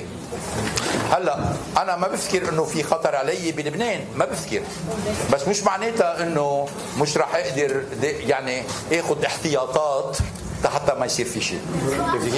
بس اینا از بیروت سوار هواپیما شده بودن. بین وسایلشون اون دوتا کیس بزرگ اسپیکر هم بود و توی یکیش یه اسپیکر قدیمی گذاشته بودن که چند سال بود توی گاراژ یکی از بستگان تیلور خاک می‌خورد. اونجا دبی توی فرودگاه تیلور یه سر به یه فروشگاه لوازم موسیقی هم زد و برای تکمیل کردن اون کاور استوری میخواستن یه سری ابزار آلات موسیقی هم بخرن. مثلا یه گیتار خرید، یه کیف گیتار خرید که اینا همراهشون باشه. حدس و گمان تیلور این بود که حمل کردن دوتا کیس اسپیکر بزرگ حالا شاید نظر کسی رو به خودش جلب نکنه ولی خیلی جالب هم نیست. فکر کرده بود اگه دوتا گیتار هم همراهشون باشه مردم خیلی سریع نظرشون به این جلب میشه که آره اینا موزیسین هستن و این حرفا. یعنی در اصل میخواستن نظر مردم رو به خودشون جلب کنن. تیلور یه کیس سنگین و درجه یک رو انتخاب کرد و ارزون ترین گیتاری که میتونست تو اون مغازه پیدا کنه رو خرید و انداخت توش. چون اصلا گیتار مهم نبود و کسی قرار نبود اون رو ببینه، اما نمیشد جعبه رو خالی نگه داشت. عصر روز بعد تیلور و زایک کیس ها رو از گیت فرودگاه رد کردن، مدارکشون رو تایید کردن و سوار هواپیماهاشون شدن. جت بمباردیه گلوبال اکسپرس که از سریعترین پرنده های خصوصیه برای مسافت های طولانی خیلی مناسبه. تیلور و زایک که لباس غیر رسمی و معمولی پوشیده بودن سوار هواپیما شدن. خودشون رو موزیسین معرفی کردن و گفتن داریم میریم یه کنسرت تو ژاپن و اونجا برنامه داریم. ساعت هشت و سی و پنج دقیقه همون روز هواپیما از دبی دور شد و به سمت اوساکا حرکت کرد. توی این پروازم یه چیزی رفت رو مخ تیلور. هیچ نگرانی بابت پرواز و عملیات و اینا نداشت ولی این همیشه عادت داشت که با چتر نجات سوار هواپیماهای این شکلی بشه، طبق یه سری عادت قدیمی، و حالا که چتر نجات نداشت احساس برهنگی میکرد.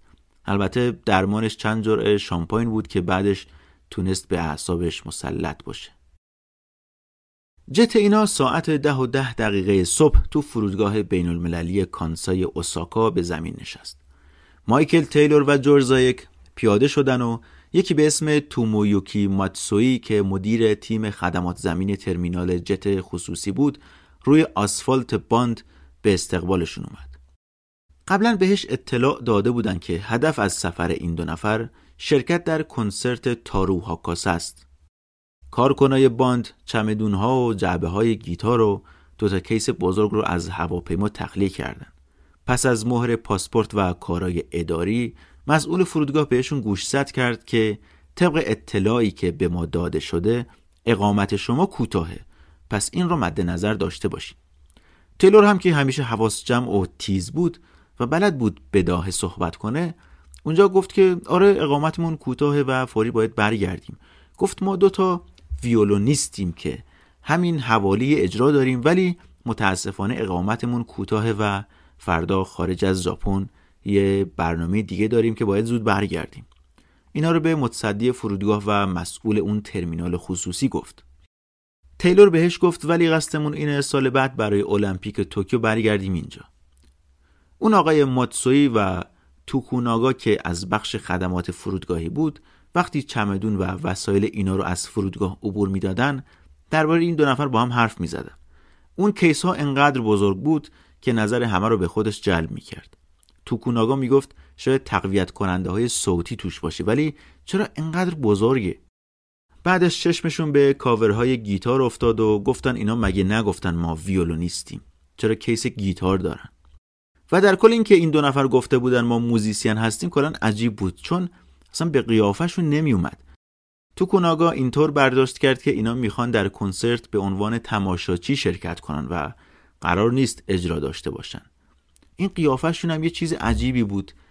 به هر شغلی که فکر کنین میخورد الا موزیسین. تیلور که چهرش از دور داد میزنه که یک فرد نظامیه. یعنی اینطوریه که هر جایی که باشه خیلی زود متوجه میشن که این ممکنه تو کار نظامی فعالیتی داشته باشه. هم بدن ورزیده‌ای داشت، هم نوع برخورد و تیزبینیش مشخص بود. جورج زایک بدتر بود. صورتش پر بود از زخمایی که در طول دورانی که به عنوان یک شبه نظامی لبنانی فعالیت میکرد روش مونده بود. از گوش چپ تا حدی ناشنوا شده بود، از یه چشم هم تا حدی نابینا بود. پاش لنگ میزد که به خاطر آسیب دیدگی‌های چند دهه پیش بود. خلاصه هر دو نفر به هر شغلی میخوردن جز ویولونیست. از فرودگاه اوساکا تیلور و زایک دو تا ون اجاره کردن به سمت هتلی به نام استارگیت و بعد از طی مسافتی ساعت یازده و دوازده دقیقه اونجا چکین کردن. تیلور تو اتاقی به شماره چهار هزار و نه ساکن شد. خدمه هتل وسایلش رو بردن توی اون اتاق گذاشتن. زایک ولی اتاقی رو تو شش طبقه بالاتر رزرو کرده بود و اون دوتا جعبه بزرگ رو هم بردن همون اتاق بالاییه. اینا هنوز خودشون هم نمیدونستن که آیا همون روز روز مناسبی برای فراری دادن گون یا این که بهتره فقط یه حرکت تمرینی باشه. این دو نفر به عنوان دو نیروی کار کشته و با تجربه میخواستن مطمئن بشن که هیچ گونه غافلگیری یا سناریوی غیرقابل پیشبینی در چنین مأموریت مهم و پرمخاطره‌ای سر راهشون نیست. اون لحظاتی هم که توی هتل بودن سعی می‌کردن این کاور استوری خودشون رو با آدمایی که می‌دیدن مطرح کنن و همه چی رو نرمال جلوه بدن. اینا یکی از جعبه‌هاشون تو فرودگاه جا مونده بود و یادشون رفته بود. وقتی به هتل رسیده بودن یکی بهشون گفته بود که تماس گرفتن و گفتن این کیس ظاهراً جا مونده. اینا هم راه به راه می‌رفتن کنار متصدی هتل و بهش می‌گفتن که بگین حتماً مراقب باشن چون اون دستگاه تقویت کننده توشه، نباید از زیر اشعه رد بشه و از این حرفا. خلاصه این داستان که ما موزیسین هستیم رو برای هر کی که باهاش برخورد میکردن تعریف میکردن. تیلور هم از اتاقش بیرون اومد و اومد پایین توی لابی هتل و کمی قبل از ساعت دوازده ظهر یه تاکسی گرفتن و رفتن سمت ایستگاه شین توی اوساکا. ایستگاه شین یه ایستگاه قطار سریع السری یا همون بولت ترین توی اوساکا. زایک از قبل دوبار این سمتا اومده بود و کار با سیستم قطار ژاپن رو یاد گرفته بود. رفتن سمت گیشه و دو تا بلیت خریدن به سمت توکیو برای یک مسیر دو ساعت و نیمه. قبلتر اشاره کردم که مسیر توکیو و اوساکا حدود چهارصد تا چهارصد و پنجاه کیلومتر، ولی با این قطار سریع السیر میتونستن این مسیر رو توی دو ساعت و نیم طی کنن. در همین حین و همین لحظات گون با دختر کوچیکش مایا بود. کمکش میکرد که چمدون و وسایلش رو جمع کنه و قرار بود اون دختر با پروازی بره آمریکا. این فرصت براش فراهم شده بود که دخترش بعضی از وسایلاش رو هم که براش مهم بود با خودش تو چمدون بذاره و اونا رو اینطوری رد کنه. این دو با هم رفتن نهار خوردن و اینم تو ذهنشون بود که شاید این آخرین بار باشه که بتونن اینطوری راحت بیرون نهار بخورن. اگه هر اتفاق ناگواری رخ میداد و چیزی خطا میرفت شاید برای همیشه حسرت این لحظات رو می‌خوردن. بعد از نهارم رفتن سمت خونه و راننده شخصی گون اومد و وسایل مایه رو گذاشت توی ماشین و دختر رفت سمت فرودگاه. البته قبل از حرکت گون سرش رو برد توی ماشین، رو به راننده گفت که من دیگه امروز جایی نمیرم. بعدش برو خونه و استراحت کن. ساعت دو و پنج دقیقه عصر ماشینی که مایا توش سوار بود در مقابل هتلی به نام گرند هایات ایستاد. جایی که پیتر تیلور منتظرش بود. اینا با هم دست دادن و پیتر چمدون‌های مایا رو ازش گرفت و برد به اتاقش. بعدش دختر سوار ماشین شد و رفت سمت فرودگاه. دقیق سر ساعت دو و سی دقیقه بعد از ظهر گون در ورودی خونه دو طبقه‌اش که توش ساکن بود رو باز کرد و رفت بیرون. تا همین لحظه کارلوس گون یک مدیر بین‌المللی خودروسازی بود که ماها بود برای عدالت می‌جنگید و چهره خوبی از خودش به نمایش گذاشته بود. اما به محض قدم گذاشتن تو این مسیر فرار دیگه تبدیل میشد به یک فراری بین المللی. خودش میدونست که اگه دستگیر بشه و چیزی خطا میرفت تا آخر عمر میافتاد زندان. یه ژاکت تیره به تن کرده بود و یه اسکارف انداخته بود دوره گردنش و با یه کلاه پشمی و عینک آفتابی افتاد تو جاده اصلی اون محله و رفت سمت غرب توکیو. بعضی جاها هم یه مکسی میکرد و اطراف رو میپایید و ببینه کسی دنبالش میکنه یا چیز مشکوکی هست یا نه. اخیراً اعتراض کرده بود که افراد امنیتی نیسان لحظه به لحظه زندگیش رو دارن جاسوسی میکنن. البته فقط نیسان هم نبود، دادگاه هم دوربین هایی رو بیرون و داخل خونش نصب کرده بودن و فیلم این دوربین ها هفته یه بار توسط دادستان بررسی میشد. علاوه بر اینا مجموعه ای از دوربین های متعدد که روی خونه ها و ساختمون های منطقه نصب شده بودن قدم به قدم گون رو در این مسیر بیست و پنج دقیقه‌ای به هتل گراند هایت ثبت کردن. اون روز یک شنبه بود، زمستون بود و هوا هم آفتابی بود. چیزی هم به کریسمس نمونده بود. یکی از معدود روزهایی بود که کل ژاپن تعطیل بود و انگار همه خواب بودن. بهترین زمان برای فرار بود. کمی کمتر از نیم ساعت گون به هتل هایات تو توکیو رسید. این وارد هتل شد و سرش رو پایین گرفته بود و خیلی آروم و بدون اینکه توجه کسی رو به خودش جلب کنه، خودش رو به آسانسور ساختمون رسوند.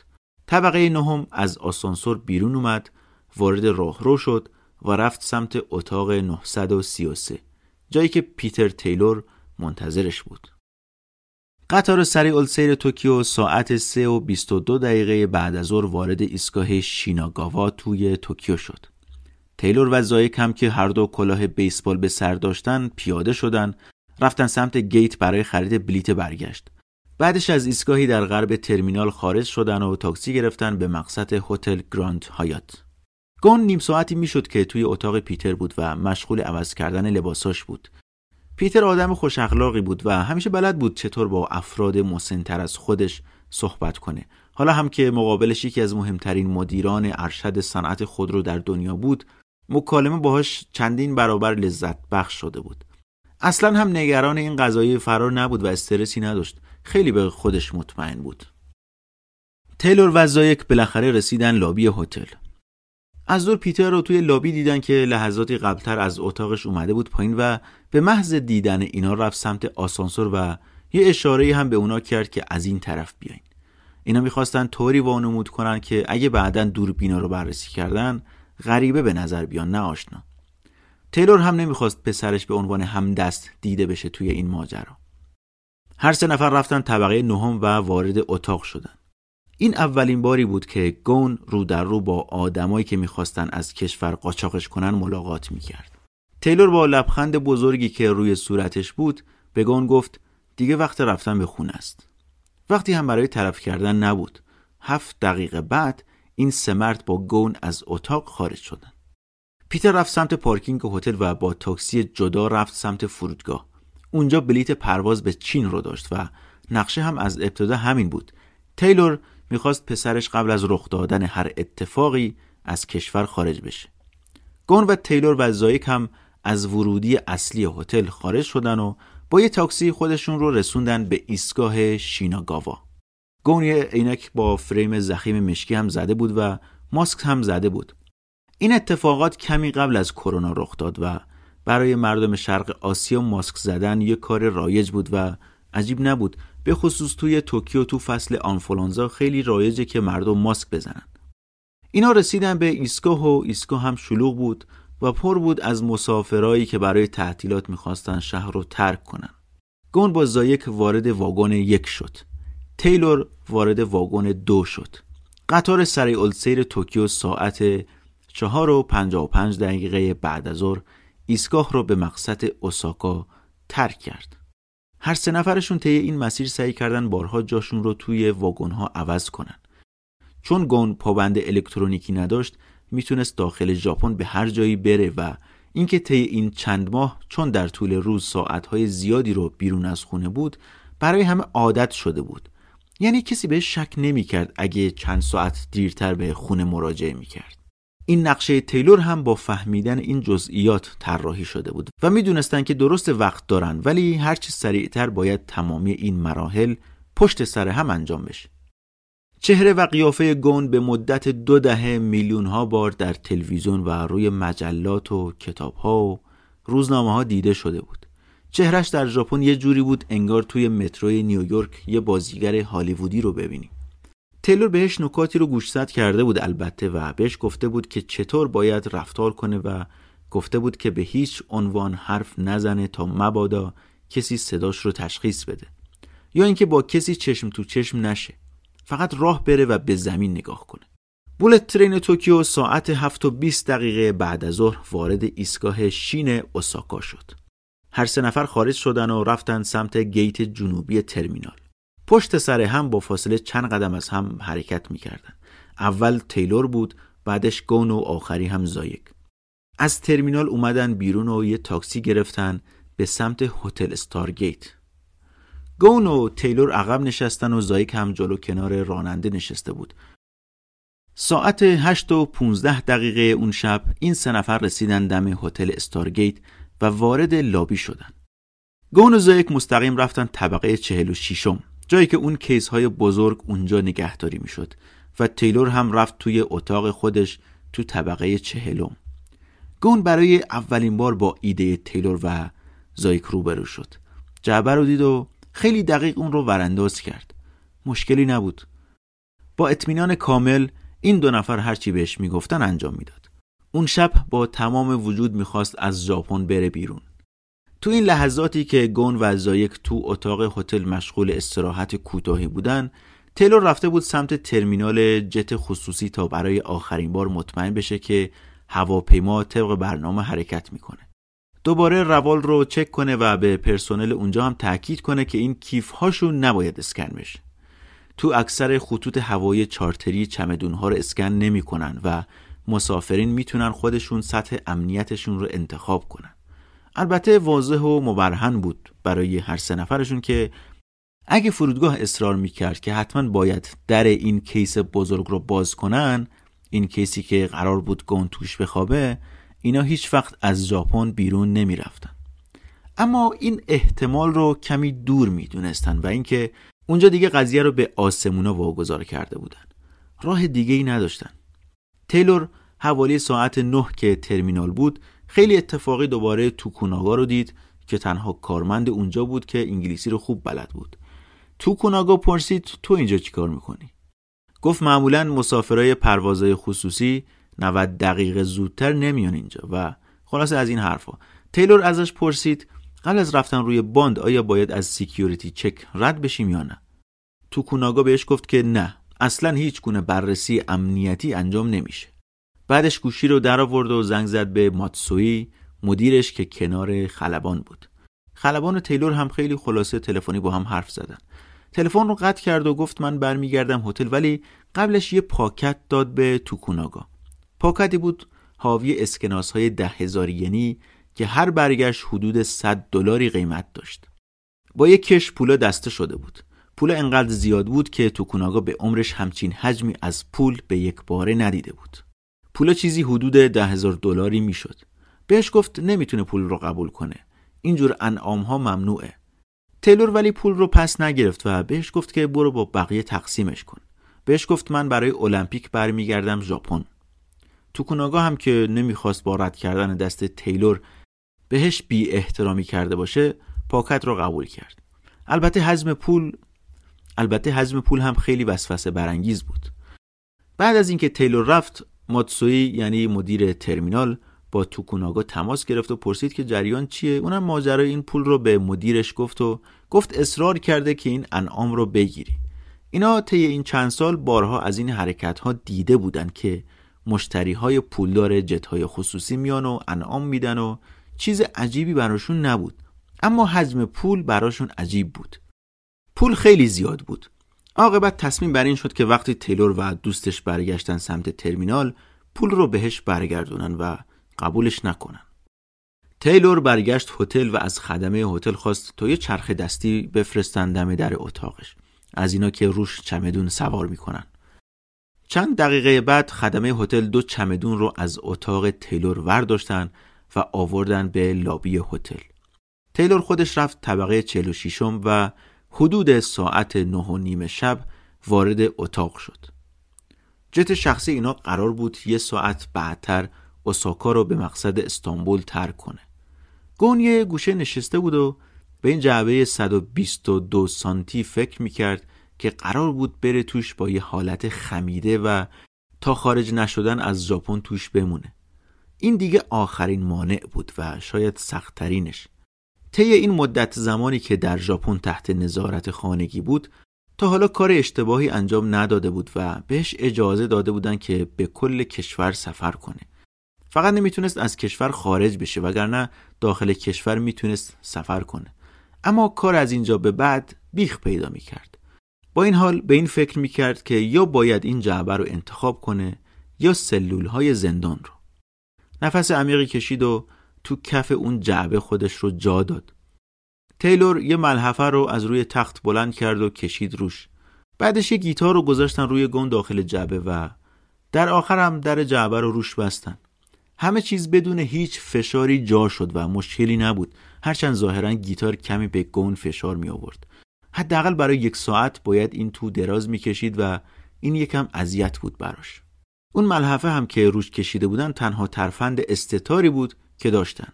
یعنی اگه تو فرودگاه جعبه رو باز می‌کردن که چک کنن داخلش رو، اون پارچه تنها چیزی بود که میشد روش حساب کرد و دیگه چیزی در کار نبود. تیلور خیلی خوب میفهمید که گون عصبی شده و میدونست که جاش واقعاً تنگه. ازش پرسید تا حالا رفتی غواصی؟ گون گفت آره، تجربهش کردم. گفت تصور کن داری غواصی می‌کنی. نفست رو آهسته و کنترل شده مدیریت کن. آهسته و آگاهانه نفس بکش. چند نکته اینطوری بهش گفت و تو چشمای گون نگاه کرد و آرامش و اعتماد به نفس خوبی رو به گون منتقل کرد. بعدش دست برد در جعبه رو پایین آورد و بعدش دیگه همه چیز سیاه شد. کمی قبل از ساعت ده شب تیلور جعبه سیاه بزرگ رو از اتاق بیرون آورد. زایک با دقت پشت سرش داشت راه میرفت و جعبه کوچیکتر که یه بلندگوی قدیمی و کهنه توش بود رو داشت با خودش می آورد. کیس ها رو از لابی هتل بیرون بردن و تو پیاده رو گذاشتن. بیرون دو تا ون منتظرشون بود. فرودگاه هم نزدیک بود و فقط چند دقیقه زمان می‌خواست تا برسن فرودگاه. اینجا تیلور برای لحظاتی کمی نگران حال گون شد. کارلوس اون تو هیچ جا رو نمیدید و تاریکی مطلق بود. فقط میتونه صداهای اطراف رو بشنوه و ضربه ها و تکون ها رو حس کنه. جاش واقعا تنگ بود و زانوهاش کاملا خم شده بود. البته صدایی هم که میشنید گنگ و مبهم بود. مثلا صدای باز و بسته شدن در ون رو بعداً فکر کرده بود که صدای رعد و برقه. بعد اینکه این خیلی سنگین شده بود، اون کارگری که این رو بار ون میکرد تعجب کرده بود که چرا این کیس اینقدر سنگینه. به تیلور گفته بود نکنه یه زن خوشگل توشه. بعدش همه با هم خندیده بودن به این شوخی. تیلور و زایک ساعت ده و بیست دقیقه شب، درست ده دقیقه قبل از زمانی که برنامه ریزی کرده بودن، وارد ترمینال شدن. اینجا تیلور نمایش اجرا کرد که بی نظیر بود. تا رسیدن فرودگاه خیلی خودش رو سراسیمه و هول هولکی نشون داد. خودش رو رسوند کنار اون کارمندای بخش وی آی پی و جت خصوصی و نفس نفس زنان گفت ما دیرمون شده. برنامه‌مون طول کشید و تا اینجا رو دوان دوان اومدیم. میخواست اون حس اضطرار و عجله رو به کارکنای فرودگاه منتقل کنه. البته گفتیم که در بخش وی آی پی فرودگاه‌ها و توی ترمینال جت شخصی تمایلی برای بررسی چمدون و وسایل مسافران نیست. تو این بخش کارگرانی که مسافرها رو به سمت هواپیما هدایت میکنن اصلاً تمایلی به بررسی چمدون‌ها ندارن. اونجا دوتا محافظ امنیتی پرواز هم حاضر شدن، هرچند که از قبل بهشون گفته بودن که تیلور و زایک نیاز به بازرسی امنیتی ندارن. اینا اونجا بودن و تیلور با کوله پشتی که داشت از فلزیاب رد شد که صدای بیپ بیپ دستگاه روشن شد. چیز خاصی نبود. زایک هم پشت بندش از دستگاه عبور کرد و بعدش سوار اتوبوس شدن که برن سمت هواپیما. جعبه‌ای که گون توش بود اصلاً چک و اسکن نشد و خیلی راحت با خودشون تونستن از گیت خارجش کنن. اینا وقتی تو اتوبوس داشتن میرفتن سمت هواپیما، ماتسویی رو دیدن که اومده بود انعام رو برگردونه. به تیلور گفت ما تو ژاپن رسمی برای دریافت انعام نداریم. متاسفانه نمیتونم این رو قبول کنم. حتی به تیلور هم تو جابجا کردن چمدون‌ها کمک کرد. حالا که اصرار به کمک داشت، تیلور چمدون کوچیک‌تر رو بهش داد که اون رو حمل کنه. اونی که گون توش نبود. چمدون و جعبه‌ها بار شد و وقتی وسایل بار هواپیما شد، کاپیتان هواپیما گفت که بهتره این وسایل رو عقب هواپیما بذاریم تا اونجا ثابت بمونن و تکون نخورن. این جعبه‌ای که گون توش بود رو خیلی برده بودن عقب هواپیما. یعنی تقریبا نزدیک دریچه‌ای گذاشته بودن که در انتهای هواپیما قرار داشت. تیلور سوار شد و رفت عقب هواپیما. به خدمه گفت که این جعبه رو باید بیاریم وسط و این نباید اینجا بمونه. خودش یه سر جعبه رو گرفت و خدمه هم یه سر دیگه جعبه رو گرفتن و اون رو آوردن وسط هواپیما. داخل جعبه گون تقریبا از سرما یخ زده بود و تمام سعیش این بود که از پنیک زدن و وحشت کردن جلوگیری کنه و خودش رو آروم کنه. هی به خودش یادآوری میکرد که چیزی به آزادی نمونده. فقط چند لحظه دیگه مونده و با این حرفا سعی میکرد خودش رو آروم کنه. اینو وقتی داشتن جعبه رو سوار هواپیما میکردن، گون از تو جعبه قشنگ حس میکرد یه اضطراری اون بیرون هست. همه انگار هول شدن و ضربه ها زیاده و تکون تکون خوردن ها خیلی زیاد شده. این چیزا باعث وحشتش شده بود و اینکه به خودش هم هیچ امیدی نمیداد. اجازه نمیداد که امید الکی و کاذب مغزش رو در بر بگیره، چون هر لحظه ممکن بود هر اتفاقی بیفته یا اشتباهی رخ بده. شاید هواپیما از کار بیفته یا شاید نقشه لو بره و از این حرفا. عاقبت کار بار زدن لوازم تموم شد و جعبه گون رو هم گذاشتن یه جایی وسط صندلی‌های داخل هواپیما. بعدش کارکنان فرودگاه از هواپیما بیرون رفتن و در این جت خصوصی بسته شد و بعدش همه چی ساکت شد. اضطراب بود که در دل این سه نفر بود. موج میزد. خب چرا هواپیما رو روشن نمی کنن؟ یک دقیقه گذشت، دو دقیقه گذشت، پنج دقیقه گذشت، هیچی، خبری نبود. اشتباهی رخ داده، اتفاقی افتاده. در این حال هم سعی می کردن یک چهره خیلی ریلکس و خوب از خودشون نشون بدن تا کسی به چیزی شک نکنه. اما بالاخره پس از نیم ساعت صدای روشن شدن موتور هواپیما رو شنیدن. بهشون اجازه پرواز داده بودن. درست سر ساعت یازده شب هواپیما به سمت باند حرکت کرد. اونجا تو اون لحظات گون حس کرد که انگار مثل آسانسور داره از زمین فاصله میگیره. حدس زد که همه چی به خوبی پیش رفته. نفس راحتی کشید. فهمید که دیگه تو خاک ژاپن نیست. حالا هواپیما تو آسمون بود. تا زمانی که تو آسمون ژاپن بودن هم احساس ترس و اضطراب داشتن، ولی کم کم داشتن نزدیک مرز می شدن. عاقبت از خاک ژاپن دور شدن. حالا که می شد کمربندها رو باز کرد، تیلور رفت سمت جعبه‌ای که گون توش بود و درش رو باز کرد. گون از جعبه بیرون اومد و خیلی هم سردش شده بود. رفت روی یکی از صندلی‌های چرمی و مخملی هواپیما نشست و غرق شد توش تا گرم بشه. یه عطر آرامش بخشی هم داخل هواپیما پخش می شد و همه چیز دوباره برای گون آشنا اومد. دوباره همون فضای لاکچری و لوکسی بود که برای دهه‌ها توش زندگی کرده بود. تیلور براش شامپاین باز کرد و گون با کمال میل از دستش گرفت. میدونست تا زمانی که پاش به بیروت نرسه احتمال هر نوع خطری هست. هنوز کامل آروم نبود. وقت خوردن این نوشیدنی ها هم تیلور بهش گفت که هر دوشون تجربیات مشابهی رو از سر گذروندن و داشتن با هم حرف می زدن. لابلو این حرفا بود که گون خوابش برد. تیلور هم با غرور داشت تماشاش میکرد. از اینکه عملیاتش داشت با موفقیت به لحظات پایانی نزدیک میشد کیف میکرد. این لحظات همون لحظاتی بود که توی کارش دوست داشت. با تمام چیزهایی که از ژاپن و سیستم غذایی ژاپن شنیده بود، موفقیت این عملیات دست کمی از فراری دادن یک گروگان از کره شمالی نداشت. کار بزرگی کرده بود، خیلی بزرگ. حالا که همه چی به خوبی داشت به پایان می رسید، تیلور به این هم فکر می کرد که یه جوری رد پای خودش رو بپوشونه. ماها وقتش رو صرف جزئیات خروج گون از ژاپن کرده بود، اما هنوز درست به این فکر نکرده بود که بعدش قراره چی پیش بیاد.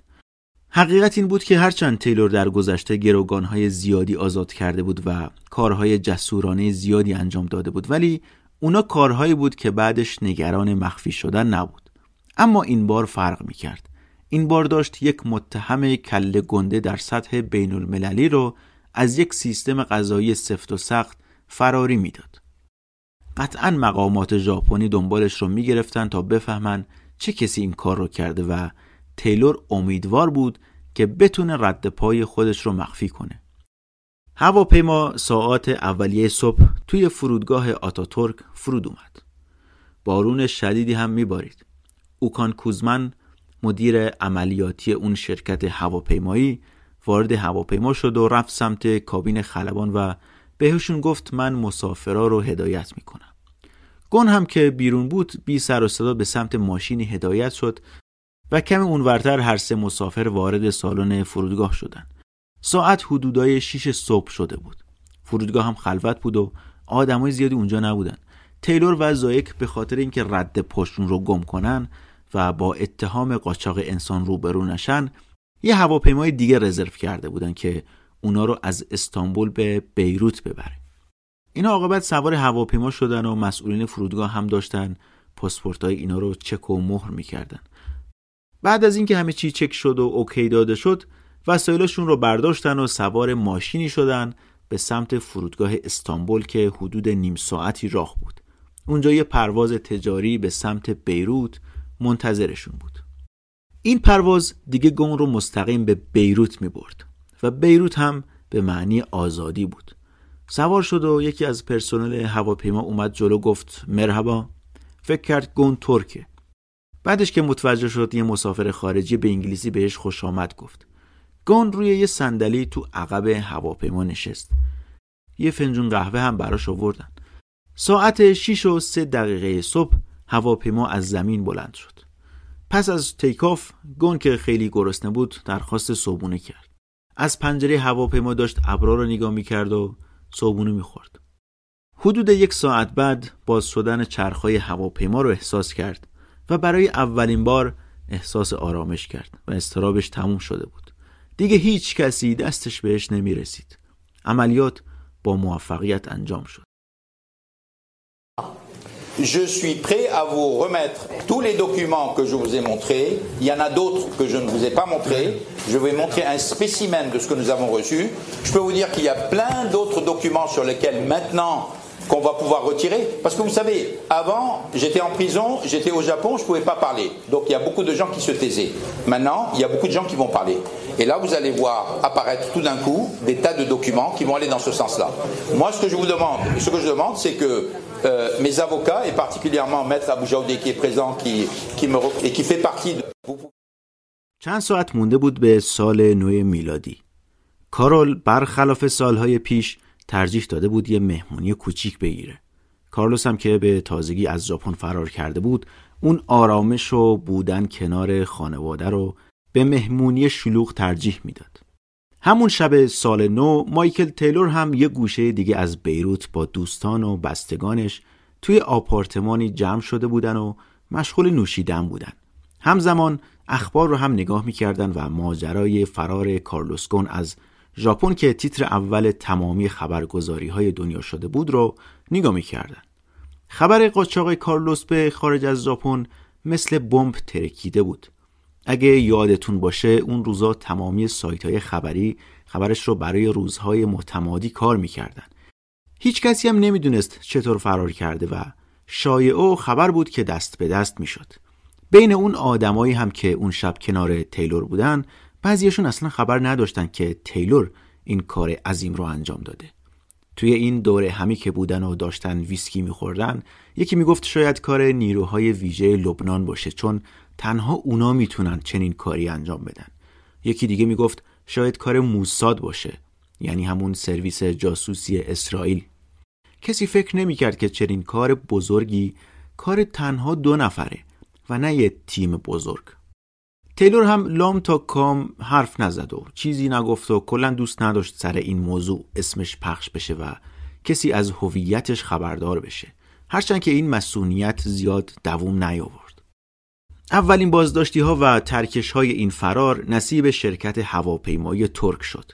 همون صبح فوری مسئول دفتر اون شرکت هواپیمایی که همون آقای کوزمن بود به یکی از خلبانانش مسیج داد که تو دردسر افتادیم. پلیس ترکیه با دستوری که از وزارت امور خارجه و در هماهنگی با ژاپن داشتن، رفتن سراغشون و بازداشتشون کردن. هرچند اینا کاری نبودن و گفتن که ما فقط یک خدماتی ارائه دادیم و وظیفه نداشتیم که سوابق مهمونا و وسایل رو چک کنیم. دو تا خلبان و یکی از مسئولین اون شرکت اجاره دهنده جت‌های خصوصی رو روانه زندان کردن تا روشن شدن ماجرا. لبنان با ژاپن بر سر استرداد شهروندانش هیچ قراردادی امضا نکرده و گون اونجا به شدت جاش امن بود. در نتیجه هیچ ترس و واهمه‌ای نداشت که یه روزی پلیس بیاد جلو خونش و بهش دستبند بزنه. حالا که پس از چهارده ماه زندان برگشته بود خونه و پیش خونوادش بود، به هیچ چی فکر نمی کرد جز لذت بردن از ثانیه ثانیه آزادیش و اینکه سعی می کرد زندگی جدیدش رو به عنوان یک فراری بهش سر و سامون ببخشه. این عملیات فرار به قدری ماهرانه طراحی شده بود که خود گون هم باورش نمی شد که از ژاپن بیرون اومده و حالا خونه است. اون روزا گون به این فکر میکرد که درسته که حالا با این رسوایی روبرو شده و خبر فرارش شده نقل محافل، اما شاید همچنان بتونه یه صندلی افتخاری توی اتحاد رنو نیسان داشته باشه، یا اینکه دوران بازنشستگیش تو مراسم‌ها و جلسات برای دانشجو و علاقمندان به این حوزه سخنرانی کنه، تجربیاتش رو انتقال بده و آدمای جدیدی توی این صنعت پرورش بده. توی لبنان که دور و برش حسابی شلوغ بود، مثل یه قهرمان ملی ازش استقبال می‌کردن. اما اون سمت کره زمین مقامات ژاپنی خیلی تحقیر شده بودن. این فرار در یکی از شلوغ‌ترین شهرهای جهان با میلیون‌ها دوربین نظارتی زیر دماغشون رخ داده بود و متوجهش نشده بودن. رسانه‌های ژاپنی که زمانی کارلوس گون رو حلوا حلوا می‌کردن، حالا همه شده بودن علیهش و بیشتر از قبل اتهاماتش رو پررنگ کردن. اون روزا تاکاهیرو سایتو، معاون دادستان کل توکیو، اومد جلو دوربین و گفت که حقیقتش اینه که کارلوس گون نمیخواسته خودش رو تسلیم قضاوت دادگاه‌های ما بکنه و با این فرارش مشخص کرد که اتهامات ما بی‌پایه و اساس نبوده و گناهکار بوده. گون از قبل خودش هم میدونست که با فرار همه چی علیهش تموم میشه و دیگه سخت کسی باور کنه که بیگناه نبوده، اما سیستم قضایی ژاپن رو نمیتونست تحمل کنه و میدونست اگه منتظر عدالت هم باشه شاید این روند یک دهه طول بکشه. شاید اینجا تو این لحظات بیشترین حس نزدیکی رو با پدرش میکرده، پدری که اون هم عجول بود و حریص بود و انگار کارلوس داشت جا پای پدرش میگذاشت.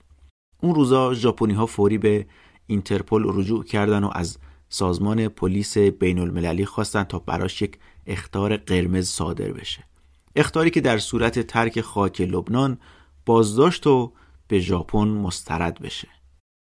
چند روز بعدتر هم یه اخطار دیگه برای کارول هم صادر کردن و ادعا کردن که کارول در ژاپن سوگند دروغ خورده و به سیستم قضایی اونا بی‌اعتنایی کرده. توی لبنان هم مقامات کشور به کارلوس گون اطمینان دادن که تا زمانی که تو خاک لبنان بمونه ازش محافظت میکنن. هم کارلوس و هم کارول شهروند لبنان بودن و در نتیجه خیالشون از این بابت تخت بود. البته این محدودیت سفر به این معنی بود که دیگه هیچ وقت نمیتونست اون کشور رو ترک کنه. اون موقع ها مادر کارلوس هنوز تو ریو برزیل زندگی میکرد و نود سالی هم سن داشت و چند تا پرستار ازش مراقبت میکردن. این که کارلوس دیگه نمیتونست مادرش رو ببینه خیلی براش سنگین بود. البته امید داشتن تا بتونن این حکم دادگاه ژاپن و اینترپل رو توی دادگاه به چالش بکشن. طی همین روزهای اولی که کارلوس گون به لبنان رسیده بود و زمانی که کل رسانه‌ها شروع کرده بودن به پخش شایعات و اتهامات برای پاکسازی اسم خودش از تمامی تهمت‌ها و دروغ‌ها، یک کنفرانس بزرگ مطبوعاتی توی بیروت برگزار کرد و از تمامی خبرگزاری‌های معتبر دنیا درخواست کرد که اونجا حضور داشته باشن. خیلی از رسانه‌ها هم این کنفرانس مطبوعاتی رو زنده پوشش دادن.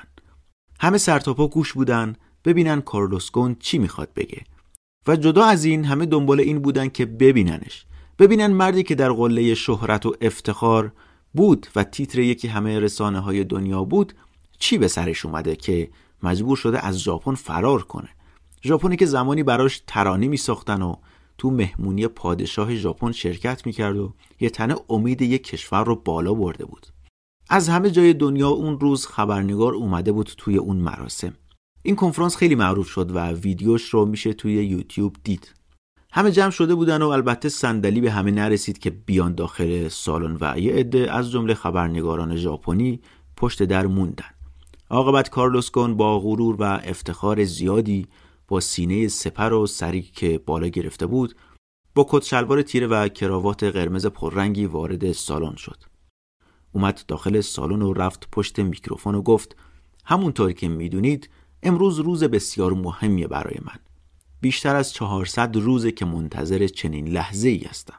حالا برای اولین بار میتونم آزادانه حرف بزنم و از خودم دفاع کنم. من امروز اینجا اومدم تا نامم رو پاک کنم. بعد شروع کرد به ادامه حرفاش. با این شروع کرد که علیهش توطئه شده و سیستم قضایی ژاپن رو هم به شدت در هم کوبید و محکوم کرد.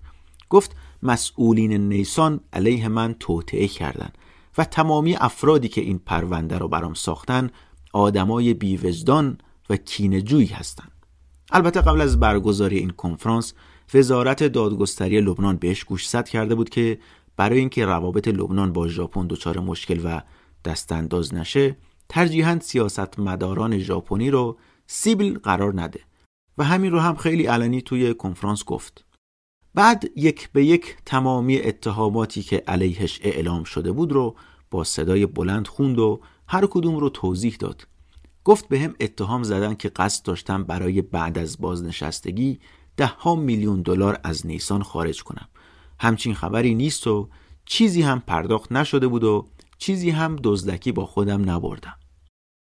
گفت به هم تهمت زدن که به چند دوست توی خاورمیانه چند میلیون دلار پرداختی از حسابهای نیسان داشتم که اینا تهمت و دروغه. گفت به هم اتهام زدن که با پول شرکت من رفتم قایق تفریحی خریدم که همینجا اعلام میکنم با سند و مدرک که این قایق با پول شخصی خریده شده و نه پول شرکت. و خلاصه تک به تک تمامی این اتهامات رو توضیح داد و با کلی سند و مدرک که با خودش آورده بود و با پروژکتور انداخته بود روی اسکرین برای روزنامه‌نگارا توضیح میداد. کارلوس گون اون روز به مدت دو ساعت و نیم یک شو بزرگ رو رهبری کرد. خیلی مقتدرانه حرف میزد و مسلط و با اعتماد به نفس بی‌نظیری همه چیز رو توضیح میداد. انگار دوباره شده بود همون مدیری که همیشه بود. جواب اونی که به عربی حرف میزد رو به عربی میداد. اونی که به پرتغالی سوال میپرسید رو با پرتغالی جواب میداد. سوال انگلیسی رو به انگلیسی و فرانسوی رو به فرانسوی. تسلط کامل. همین کارش هم چند بار تو مراسم باعث شوخی و خنده شد. حتما توصیه میکنم این کنفرانس مطبوعاتی رو روی یوتیوب ببینید. واقعا جذابه. این پرونده جنایی کارلوس گون اون روزا توی ژاپن حجمش بیشتر از قبل شده بود. یک دو جین پرونده حقوقی دیگه هم بهش اضافه کرده بودن. تو فرانسه هم به توصیه ژاپن شروع کردن به بررسی اینکه آیا گون از سرمایه رنو هم سوء استفاده کرده یا نه. نیسان گفت با پول شرکت رفته قایق تفریحی خریده و هزینه ها رو توی هزینه های شرکتی آورده. در حقیقت داشتن با بلندگو داد می‌زدن که کارلوس گون دزدی کرده یا اینکه متهمش کردن که از حسابی در هند که متعلق به نیسان بوده حقوق محرمانه دریافت می‌کرده. البته گفتن همدست هم داشته و با کمک چند نفر این کار رو انجام داده. اولین مبلغ غرامتی که نیسان براش تعیین کرده بود حدود نود میلیون دلار بود. گون هم علیرغم اینکه با صدای بلند داشت بیگناهی خودش رو اعلام می‌کرد، اما به مرور رسانه‌ها یک چهره خاکستری مایل به مشکی رو ازش نشون می‌دادن. مثلا همین دوران بود که بانک‌های مثل جی پی مورگان و اچ اس بی سی و چند تا دیگه همه ازش خواستن که پولش رو از بانکاشون خارج کنه. ظاهرا تو نبرد رسانه‌ای نیسان با گون نیسان موفق بود و در تخریب چهره گون دست بالاتر رو داشت. اون روزه اول پس از فرار هم مایکل تیلور مثل گون تو بیروت گیر افتاده بود. اسمش درز کرده بود به مطبوعات و تقریباً برای همه مسجل شده بود که اونی که بهش کمک کرده از ژاپن فرار کنه همین مایکل تیلوره. بعدش با همکاری چندین کشور از جمله ترکیه و امارات دوربین‌های فرودگاه‌ها رو چک کردن و تصویراش رو بازیابی کردن و اینطوری شناساییش کردن. تیلور اون موقع از این میترسید که مقامات ژاپنی هر لحظه حکم بازداشتش رو صادر کنن و البته ترجیح میداد این لحظات رو توی خاک آمریکا باشه تا یک کشور غریبه. به هر حال دهه‌ها برای ارتش آمریکا کار کرده بود و یک کهنه سرباز نظامی به حساب می اومد و تو فکر اینم بود که اگرم اتفاقی بیفته امکان نداره که آمریکا من رو تحویل ژاپن بده. ولی به هر حال الان اونجا گیر افتاده بود و نمیدونست چطوری برگرده آمریکا. گون بهش توصیه کرده بود که برای مدتی لبنان بمونه و بگرده و تفریح کنه، ولی تیلور حوصله‌اش سر رفته بود. اون موقع از گون هم درخواست مقدار پول کرده بود برای هزینه‌هاش که گون با بیت کوین پول رو بهش پرداخت کرده بود و این اولین باری بود که گون از کریپتو برای پرداخت استفاده می‌کرد. عاقبت روز شانزدهم فوریه سال دو هزار و بیست رفت دبی و از اونجا بلیت پرواز مستقیمی به ماساچوست آمریکا گرفت.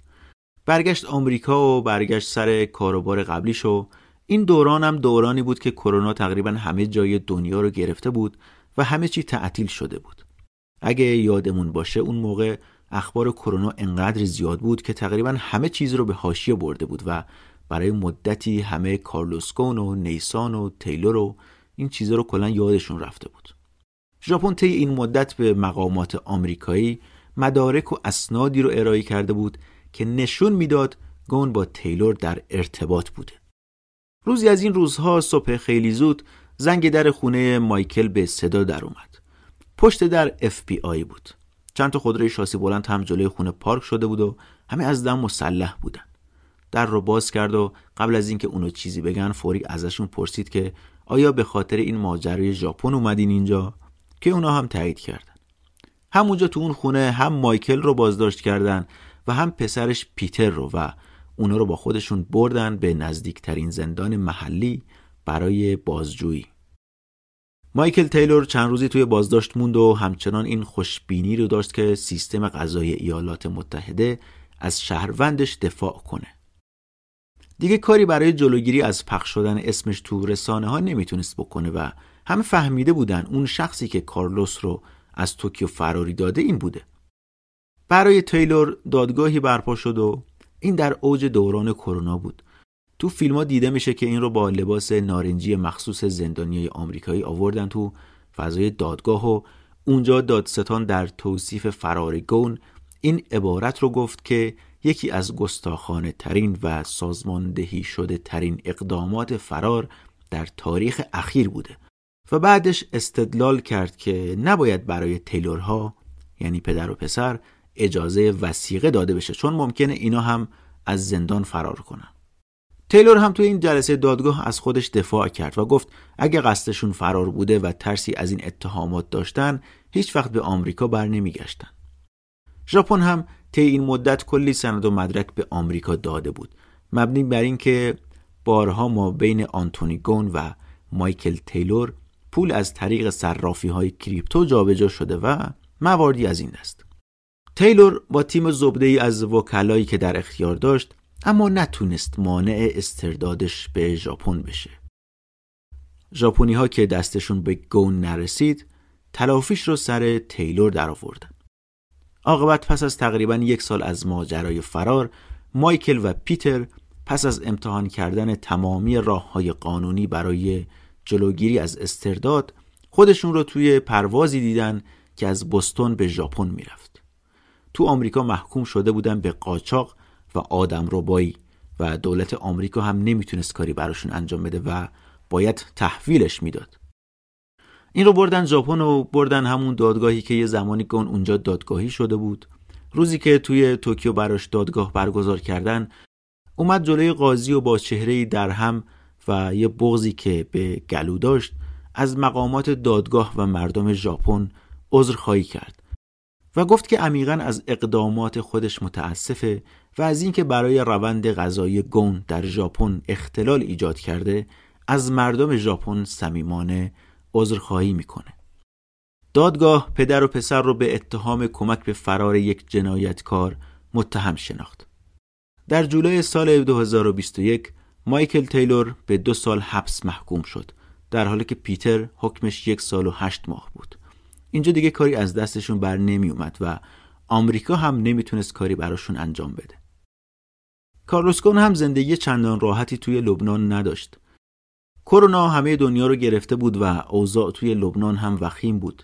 آدمای زیادی میمردن و همه چی و همه جا تعطیل شده بود و تنها راه ارتباطی گون با دنیا اینترنت بود.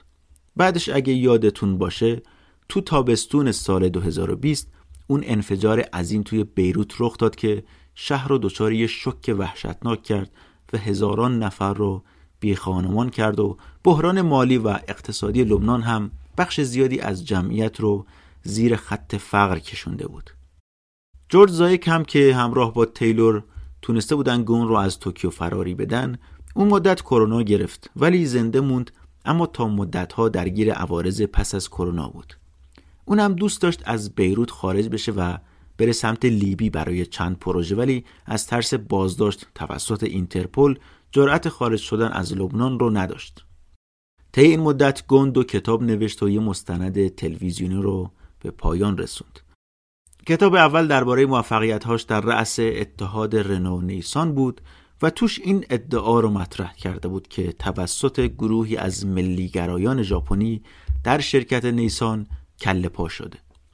یعنی در حقیقت ادعا می‌کرد که یه سری چشم دیدن یک خارجی رو در رأس یک شرکت ملی در ژاپن نداشتن و به خاطر همین براش پاپوش دوختن. کتاب دوم که با کارول روش کار کرده بود مجموعی بود از نامه‌های رد و بدل شده بین اینا در طول مدتی که توی زندان ژاپن بود. توی این کتاب به تجربیاتش در رابطه با سیستم قضایی ژاپن و اینا هم پرداخته. زندگی پس از فرار به کارلوس گون افسانه‌ای روی خوش نشون نداد. تو ماه می دو هزار و بیست و یک یک دادگاه هلندی حکم داد که گون باید پنج میلیون یورو رو به حساب شرکت نیسان برگردونه. بعدش تو آوریل سال دو هزار و بیست و دو پس از سه سال تحقیق دادستان‌های فرانسوی رسما اعلام کردند که گون مزنون به انتقال میلیون‌ها یورو از حساب‌های شرکتی رنو و در حقیقت سوء استفاده مالی کرده و براش حکم بازداشت بین المللی صادر کردند. حالا از سمت فرانسه هم حکم جلب داشت. گون هم طبق معمول این اتهام رو هم رد کرد و گفت که مشتاق توی دادگاه‌های فرانسه شرکت کنه و از خودش دفاع کنه، اما نمیتونه لبنان رو ترک کنه چون مقامات لبنانی پاسپورتش رو ضبط کردن و خلاصه نمیشه. نویسنده این کتابی که متن این پادکست رو از روش تهیه کردم میگه این اواخر رفتم لبنان و رفتم دفتر کارلوس گون که باهاش صحبت کنم. بعد از چند تا ایمیل بالاخره یه روز وارد بیروت میشه و میره پیش گون تو دفتر کارش. مکالمه شون هم از کرونا و خسارتی که به اطرافیان گون زده بود شروع میشه. بعدش میگه درباره نیسان حرف زدیم و کارلوس مدام اونا رو اراذل و اوباش نیسان خطاب میکرد. بعدش به فرانسوی ها فحش میداد که دارایی هاش رو مسدود کردن. بعدش از بانک‌ها گله میکرد که ازش خواستن که حساباش رو ببنده و اونجا حساب باز نکنه. وضعیت بدی داشت. یک کارلوس گون بود در مقابل کل دنیا. مقامات قضایی از فرانسه گرفته تا ژاپن همه دنبالش بودن. اصلاً تمایلی به بازگشت به ژاپن و محاکمه در اون کشور رو نداشت. اصلاً ایمانی به سیستم قضایی ژاپن نداشت. تو فرانسه هم همینطور. میگفت پروندم تو فرانسه با شواهد ژاپنی آلوده شده. فرانسه میتونست به طور غیابی محاکمش کنه، اما برای پرونده‌ای به چنین بزرگی نمیشد دادگاه مفصلی بدون حضور متهم برپا کرد. تنها کاری که گون میتونست انجام بده این بود که تو لبنان بمونه. همین. به نویسنده این کتاب گفت که من اگه تو ژاپن میموندم و منتظر محاکمه میشدم قطعاً میمردم. حالا کارلوس گونی که زمانی از یک کارمند ساده توی یکی از کارگاه‌های میشلن به کارلوس گونی تبدیل شده بود که تو ژاپن ازش کمیک بوک میساختن و گرونترین کت شلوارهای جهان رو میپوشید و امپراتور صنعت خودروسازی دنیا بود، به کسی تبدیل شده بود که تو یک دفتر محقری نشسته بود و جواب ایمیل میداد و کار روز و شبش این شده بود که به همه توضیح بده. چه اتفاقی برای کارلوس افتاد؟ آیا کسی علیهش توطئه کرد؟ کجا خودش رو گم کرده بود؟ کارلوس گن از شهرت پیش از حدی که در ژاپن پیدا کرده بود احساس قدرت زیادی می‌کرد. یه جایی من از نسیم طالب خوندم که گفته بود گون یک مدیر عامل بود ولی ادای میلیاردرها رو در می آورد. شاید گون از شهرت بیش از حدش برای دستیابی به قدرت بیش از حد استفاده می‌کرده و از اونجایی که احساس می‌کرد هیچ وقت به اندازه نداره، ممکن بوده جاهای خطاهایی هم کرده باشه. ترکیبی از ایگوی قدرتمند در کنار خیانت متحدانی که سابقاً وفادار بودن باعث سقوط گون شد و میراث و بنای بزرگی که ساخته بود رو یه شبه ویران کرد. نیسان و رنو هم پس از گون روی خوش ندیدن. دوباره میزان بدهی و مشکلاتشون به همون اندازه رسیده بود که قبل از گون بود. کرونا هم بهشون زد و فروش محصول به قدری افت کرد که برای زنده موندن دست و پا میزدن. اما اتحادی که قرار بود میراث گون باشه هم امروز فقط یه پوسته توخالی ازش مونده و انگار بدون گون کاری از پیش نمیبره. زندگی خود گون هم از هم پاشیده. چندین سال نتونسته مادر پیرش رو که توی برزیل ببینه. قرار نبود اوضاع اینطوری تموم بشه و گون همیشه قصد این رو داشت که در لبنان یک بازنشستگی با شکوه داشته باشه. به عنوان یک مدیر برجسته و یک مبتکر در عالم تجارت اسمش ثبت بشه و همون سبک زندگی لوکسی که داشت رو برای سالها ادامه بده. از این هتل به اون هتل، از این مهمونی به اون مهمونی، از این دانشگاه به اون دانشگاه، سخنرانی پشت سخنرانی، نوشتن کتابای بیشتر، مشاوره به کشورها، ایده پردازی و طراحی‌های جدید. ولی کار کارلوس گون به جایی رسید که کل زندگیش محدود شده بود به چهار دیواری خونه و دفترش. گون دوست داشت به عنوان یک فیلسوف در این صنعت خودروسازی اسمی ازش بمونه، ولی الان همه گون رو به خاطر تنها یک چیز میشناسن: فرار جسورانش از ژاپن. This was not about justice.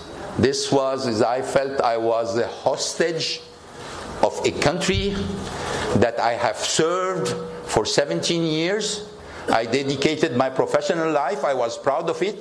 I revived a company that nobody else before me was able to do for ten years. They were in the dirt. I brought them for seventeen years. I was considered as a role model in Japan. More than twenty books of management were written about me. And like this in, in a minute, all of a sudden, few prosecutor and a bunch of executive in Nissan said, you know what? This guy is a cold, cold, greedy dictator. That's what I said. Cold, greedy dictator. این اپیزود دوم و اپیزود پایانی از داستان امپراتور بود. منبع این سریال کتابی به نام Boundless: The Rise, Fall and Escape of Carlos Ghosn. از این کتاب مستندی هم روی اپل تیوی موجوده که همین سال بیست بیست و سه اون رو ساختن به نام Wanted: The Escape of Carlos Ghosn که من اون رو ندیدم، ولی قطعاً دیدنش خالی از لطف نیست. امیدوارم که از این سریال لذت برده باشین. پادکست فریدهاب برخلاف خیلی از پادکست ها یه کار یک نفر است که از خوندن و انتخاب داستان گرفته تا ترجمه و ویرایش و ادیت و کلاً همه کاراش رو خودم انجام میدم. کار دشواریه، ولی از اونجایی که خودم شیفته و عاشق داستان و روایت آدم هام، با تعریف کردن این روایت ها برای دیگران این خستگی برام با ارزش میشه. تنها درخواستی که از شما دارم اینه که اگه این داستان رو دوست داشتید این پادکست رو به دیگران هم پیشنهاد بدید تا آدمای بیشتری این داستان رو گوش بدن. و اگه تمایل به اسپانسری این پادکست داشتید میتونید با ایمیل فریدهاب چنل روی جیمیل با من در تماس باشید. ممنونم که تا آخر این اپیزود با من بودید.